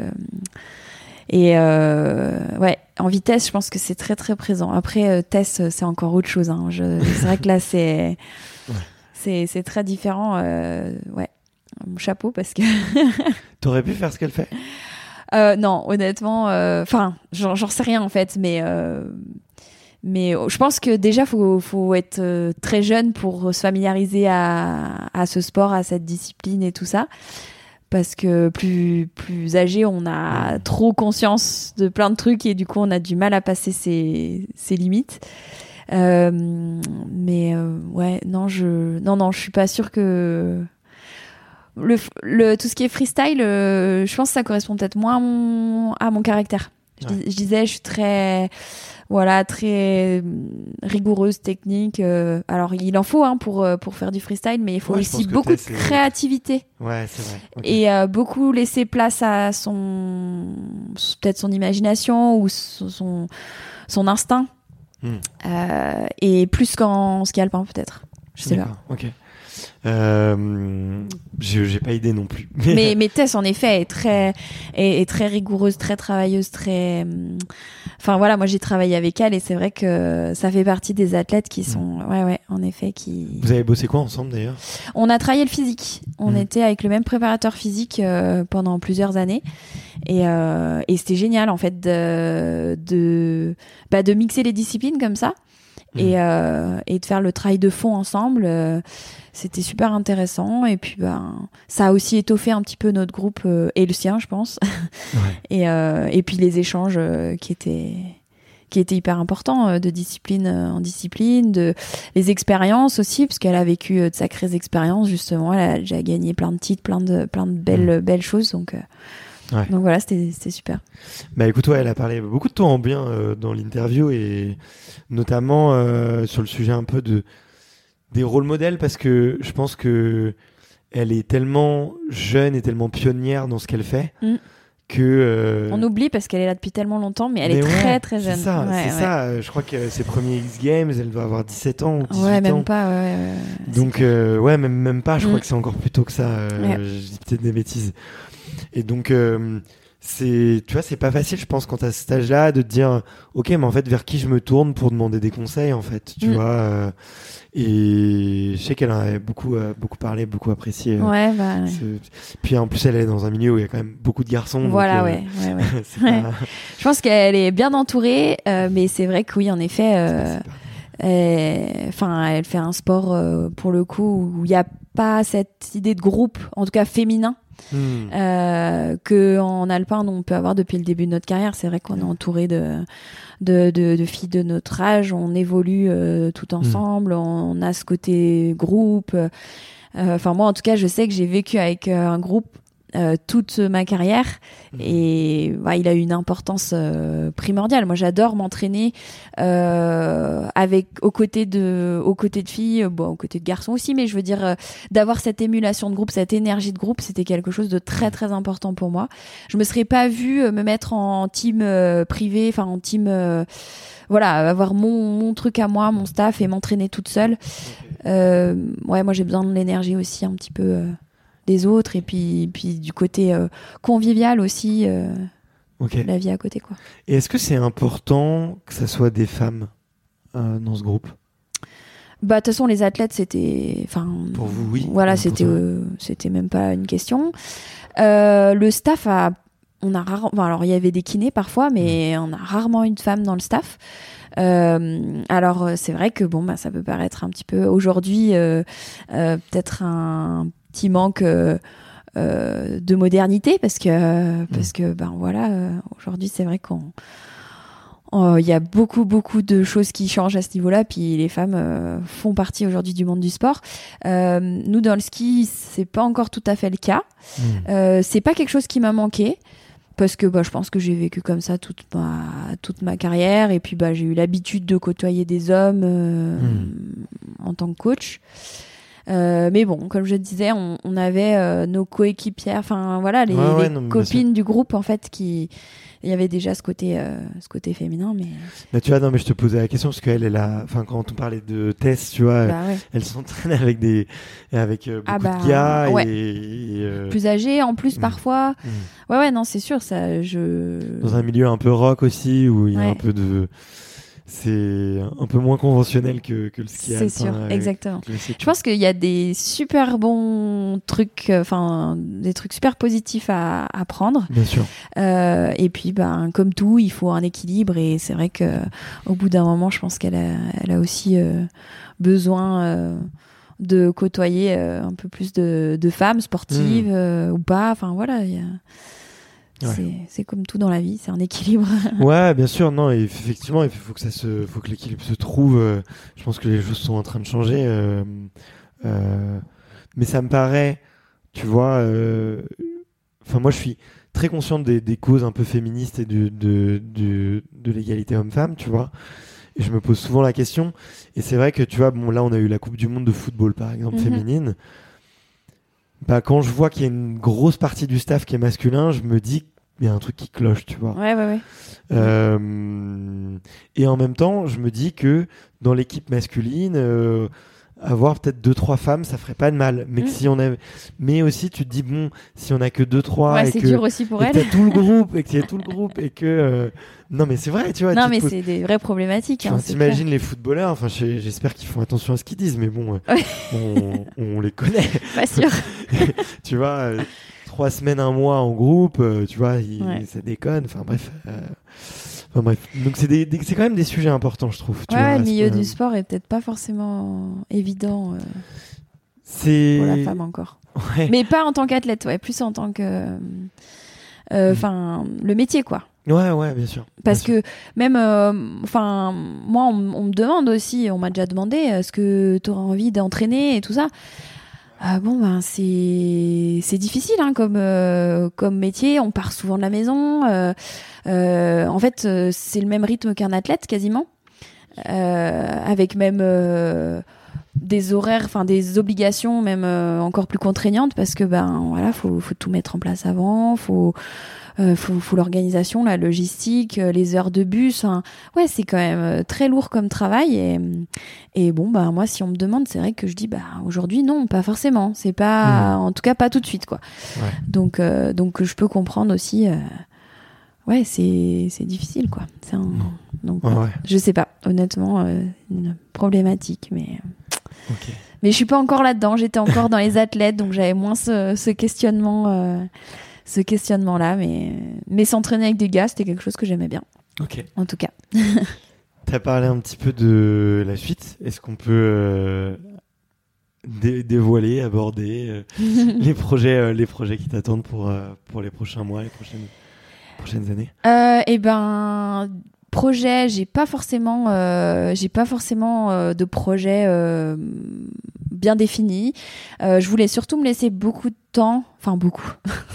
C'est une façon de parler parce que j'ai pas tellement déterminé euh, ce temps-là, mais euh, j'avais besoin déjà de respirer après toutes ces années de carrière à haut niveau, enfin qui étaient très intenses besoin de respirer un peu, découvrir aussi la vie normale, parce que c'est vrai que là, c'est le premier été où euh, je me laisse un peu euh, guider par, euh, voilà, euh, qu'est-ce que je vais faire dans ma journée, je sais pas trop. C'était toujours au rythme de mes entraînements et tout ça, donc, euh, Hmm. donc euh, là, finalement, euh, je peux faire des choses, euh, j'ai plus de temps pour faire des choses que j'avais jamais vraiment faites avant. Comme quoi? Bah déjà passer du temps avec ses amis, mes proches, euh, la famille. Euh, profiter aussi euh, ben, de l'été, tout simplement. En fait, euh, faire des activités euh, l'été. C'est vrai qu'on partait un mois euh, en Argentine skier, donc c'était tout de suite l'hiver. Donc l'été était bien raccourci très souvent. Euh, Enfin voilà quoi, juste ces petites choses euh, assez simples. Euh, et puis euh, et puis non, bah, j'aimerais bien quand même garder un pied dans le milieu du ski parce que c'est quand même un monde qui euh, c'est un petit milieu mais que j'adore. Mhm. Euh, donc je vais rester un petit peu euh, pas très loin, j'espère. Rien de concret encore, mais j'espère euh, être être un petit peu par là l'hiver prochain. Et euh, et puis bah sinon euh, non, j'ai une réflexion un petit peu sur ma sur euh, sur du plus long terme, sur un projet à plus long terme. Euh, ben voilà, je, je fais un bilan de compétences, j'essaye un petit peu. Donc je suis, j'ai toute ma carrière été accompagnée par l'armée de terre, donc Hmm. euh, je suis encore euh, encore militaire. Donc euh, euh, voir aussi euh, avec euh, l'armée de terre ce qui m'est possible de faire euh, après carrière. Euh, voilà, c'est un petit peu une réflexion. Je pense qu'il faut prendre le temps de d'être bien, enfin de bien, Ouais, bien sûr. de bien choisir, bien poser les choses et bien faire les bons choix. Ouais, bien sûr. Et puis c'est aussi une période, euh, tu sais, un peu pour euh, pour tester beaucoup de choses. Oui. Euh, parce que, euh, bah d'ailleurs, tiens, c'est un test que je te recommande. Écoute, si tu fais des tests, des bilans de compétences et tout ça, Ouais. euh, c'est le test des intelligences et des natures multiples. Oula, d'accord. Alors, le, si tu veux, ça part du constat. Alors, j'ai oublié le, le scientifique qui fait ça, mais euh, je pense que ça- la théorie va te, te parler. C'était, euh, c'est la personne qui a essayé de démonter le plus le quotient intellectuel, le QI, Ouais. en disant non, il y a le, le quotient intellectuel n'est- ne reflète pas du tout l'intelligence, Ouais, et il existe d'autres formes d'intelligence, l'intelligence corporelle euh, fine, l'intelligence corporelle globale, Mm. euh, l'intelligence naturaliste, euh, l'intelligence intrapersonnelle, interpersonnelle, Mm. linguistique, organisationnelle, visuelle. Enfin, tu vois, il, Ouais, y a plein, plein. ouais. voilà, et il y en a 10 en tout. Ah oui. Et euh, si tu veux, un des constats qu'il fait, c'est que euh, euh, beaucoup de gens, notamment qui ont eu des, qui ont- dans les filières de performance, pas forcément dans le monde du sport, mais ça peut être artistique ou, ou qui vont avoir, euh, qui vont être sur un métier très pointu, ils vont développer Mm. une certaines intelligences, vont peut-être laisser mettre de côté d'autres, et sûr. que euh, il est hyper important de, au moment où on tourne un peu une page, de d'essayer de redécouvrir un peu Les ces autres. autres, euh, euh, ces autres intelligences. Et en fait, il les relie avec. euh, du, du coup, il y a d'un côté les intelligences, de, de l'autre côté, il y a les natures. Et les natures, c'est. euh, Est-ce que tu es plutôt protectrice? Est-ce que tu es plutôt manager? Est-ce que tu es plutôt organisatrice? Est-ce que tu es plutôt, tu vois, un petit peu les, les Ouais, différentes natures? Et, et en fait, en fonction de, de tes natures et de tes intelligences, bah, il te donne Un plein de- profil, hein, t'as un il peu donne, un il profil. te- en fait, plutôt, il te donne des idées de choses à faire qui pourraient te plaire. Ah, ok. Ah ouais, ça Euh, m'intéresse, ouais. et d'activités, tu vois, euh, d'activités concrètes, donc d'activités professionnelles, d'activités beaucoup plus euh, euh, fun. Ouais. Euh, et du coup, voilà, tu vois. Et je te donne un exemple très concret. Euh, le, le, le dentiste et le peintre, ils ont tous les deux une intelligence, une minutie très Oui. fine, tu vois. Ouais, ouais, d'accord. Euh, mais il y en a un qui va être plutôt protecteur et l'autre qui est plutôt créateur. Ok, tu vois. ok. Ouais. Donc, euh, tu vois Ok. un peu comment tu peux. Ouais, peut-être trouver peux- mon futur métier comme ça. Et- mais, mais ouais, ouais, non, mais je pense que c'est- sous-estimé dans les, hum, dans les tests de reconversion ou de, de réflexion par rapport à ça. Ouais. Mais je me fais pas de soucis pour toi, euh, donc, donc je suis sûr que ça va bien se passer. Il y a un autre métier qui t'aurait fait rêver euh, Euh, t'aurais pas- pas rêver. fait, euh, t'aurais voulu faire En fait, euh, bon, oui, j'avais des petites idées quand j'étais plus jeune. Euh, moi, j'aime beaucoup euh, bah, la, la transmission et le partage. Donc, euh, c'est rigolo. Quand j'étais petite, je voulais être maîtresse d'école, par exemple. Euh, c'est voilà, c'est des petits trucs comme ça, mais sans, j'avais pas vraiment une conviction profonde à, à faire ce métier-là, mais mais euh, ouais, c'était des petites idées. Mais par contre, en fait, j'ai été vite, euh, vite amenée dans le bain. euh, euh, Enfin, le, le, le sport et le ski m'a vite euh, pris euh, beaucoup, euh, pas de mon temps, mais a pris beaucoup de place dans ma tête. Hmm. Et, euh, et du coup, euh, non, j'ai pas trop eu le temps de réfléchir à d'autres choses que j'avais envie de faire. En fait, pour moi, c'était, c'est pas que je me projetais et que genre, je, déjà jeune, je me faisais euh, une idée de faire ce métier parce que je savais même pas que c'était un métier. Mais c'est plus qu'en fait, je vivais euh, l'instant présent. J'étais dans mon truc, euh, je faisais mon ski et, et euh, ouais, je me, Hmm. je me projetais pas trop trop quoi. Donc, donc voilà, Non, mais tu vois, il n'y a jamais eu, ou, je sais pas, quelqu'un que t'as rencontré où tu t'es dit, tiens, euh, c'est génial. ce cette personne, euh, ah, c'est intéressant de son métier, ou ah, tiens, lui. pff, probablement, mais mais non. Je pense que j'étais percuté, tellement quoi. dans mon truc, euh, ouais, passionnée par mon, mon, mon environnement, mon- hmm. ma ma pratique. que, voilà. Ok. J'ai eu la chance de vraiment euh, tomber sur euh, sur euh, l'activité qui qui était faite pour moi. J'ai l'impression en fait. Donc euh, voilà. Maintenant, il va falloir trouver la deuxième. Ok. Euh, J'ai trois petites questions de la fin. Ouais. Euh, je te les ai pas envoyées, mais elles sont très simples, tu vas voir. La première question, c'est que si tu pouvais euh, dire un petit mot à la Tess de 15 ans, tu vois, Ouais. qui commence à arriver euh, sur le circuit professionnel euh, et qui, qui est en train de se de, de découvrir, qui est dans l'instant présent, qui vit, qui se pose pas trop de questions, qui est un peu insouciante. Si tu avais envie de lui dire quelque chose, tu lui dirais quoi? Euh, c'est dur. c'est dur. Je lui dirais euh, de s'éclater, de profiter. Bon, euh, elle va avoir de belles années devant elle, mais mais profiter, ouais, surtout parce que c'est vrai que bah, dans dans ma carrière. Euh, il y a eu des moments euh, comme tout le temps hein, où on se rend pas compte de de la chance qu'on a, de de faire ce qu'on aime, de voilà, d'en profiter comme ça. Et puis des fois, on se sent un peu submergé par euh, les enjeux, les objectifs, les choses comme ça. Et en Mhm. fait, euh, et en fait, après, quand on prend un peu de recul, on se dit mais euh, mais enfin non, il n'y a pas de problème, tout va bien. euh, tu tu t'éclates, tu profites et, et voilà quoi, simplement. Même si à 15 ans, je pense que c'était le cas. Euh, c'est peut-être plus dans les années euh, 19, 20 ans que ça commençait un petit peu à cogiter et que Hmm. et que j'ai fait cette transition de l'insouciance à à la sagesse qui a duré quelques années avant de Hmm. d'être vraiment euh, un peu plus sage. Ok. Euh, à l'inverse, qu'est-ce que tu aurais envie de dire à ton toi du futur? Qui aurait euh, 50 ans, 60 ans euh, Si tu veux lui dire un petit mot, euh, qu'est-ce c'est qu'est-ce vachement dur ça aussi. c'est pas commun non plus. Euh, Qu'est-ce que j'aurais envie de lui dire? Ben. euh, bravo, enfin d'être fier, quoi, de Mm. ce que. Alors, entre temps, je sais pas ce que j'aurais fait, mais en tout cas, déjà de, de ce qui a été accompli, de euh, aussi de la personne un petit peu euh, que je suis devenue. Enfin, voilà, l'évolution que j'ai personnelle que j'ai eue durant ma carrière. Euh, puis ouais, d'être restée authentique. euh, euh, voilà, d'être restée moi. Donc euh, non, de la d'être fière de ça, Ok. de ce parcours. Bon, bah, très bien.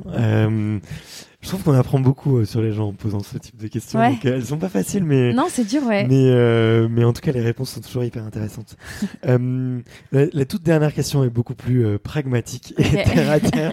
J'ai tes yeux, oula, il va encore m'emmener nulle part. Non, c'est c'est un petit peu un passage de, de flambeau. J'aime bien rencontrer les amis d'amis Mhm. via le podcast parce que je le fais pour l'aventure humaine. Ouais. Euh, euh, tu vois, tout comme je t'ai contacté parce que j'avais été, Ouais. t'avais été cité plusieurs fois Ouais. par Arnaud Boissière aussi, que j'embrasse oui, oui, et oui, que je bien remercie. sûr, Arnaud. Ouais, Euh, euh, et du coup, la question, c'est à qui euh, tu aimerais euh, donner la parole, à quel athlète français tu, tu tendrais le micro euh, pour euh, découvrir un petit peu plus en détail certains passages de, de sa vie ou pour aborder certains sujets en, en particulier? Euh, voilà, si c'est des gens que tu que tu connais ou dont tu sais que euh, ils auraient pas mal de choses à dire, je suis euh, je suis tout oui. Ouais. Alors, euh, alors j'ai pensé pendant nos discussions là, bah, notamment euh, la discussion euh, sur la peur. Mhm. J'ai tout de suite pensé à un athlète, euh, un skieur français, euh, Adrien Théo. Mhm. Alors, euh, bah voilà, j'aurais vraiment envie d'avoir son son ressenti là-dessus. C'est quelqu'un qui a vécu euh, ce genre d'expérience Ok. euh, et qui, qui, qui bah, pour moi, a réussi euh, son retour. Hmm. Euh, voilà, après, je sais pas du tout s'il est apte à, enfin, s'il a envie d'en discuter ou pas, mais, euh, mais ça serait vraiment super intéressant. Je pense qu'il a beaucoup, beaucoup de choses à dire là-dessus. Euh, puis après,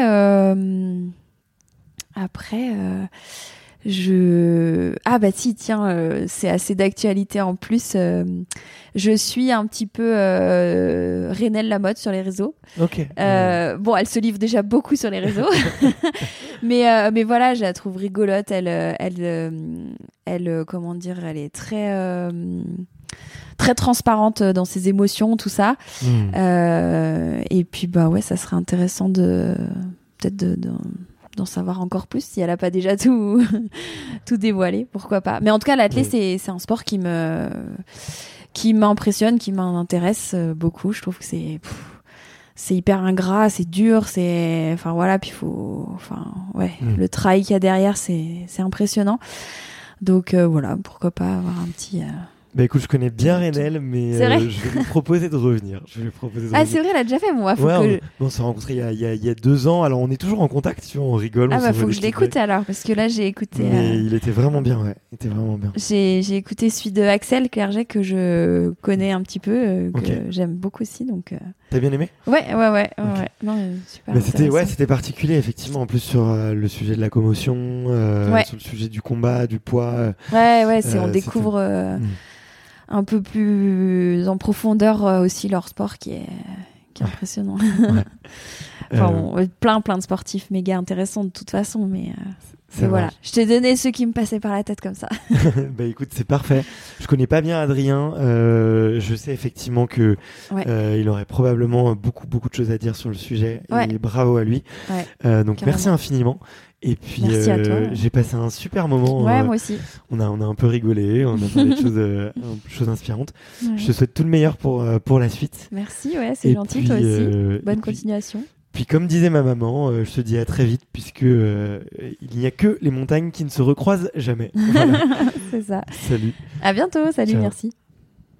Merci d'avoir écouté cet épisode jusqu'au bout. Si vous êtes encore là, c'est sûrement que l'épisode vous a plu, donc n'hésitez pas à le faire savoir autour de vous et à vous abonner pour ne louper aucun épisode.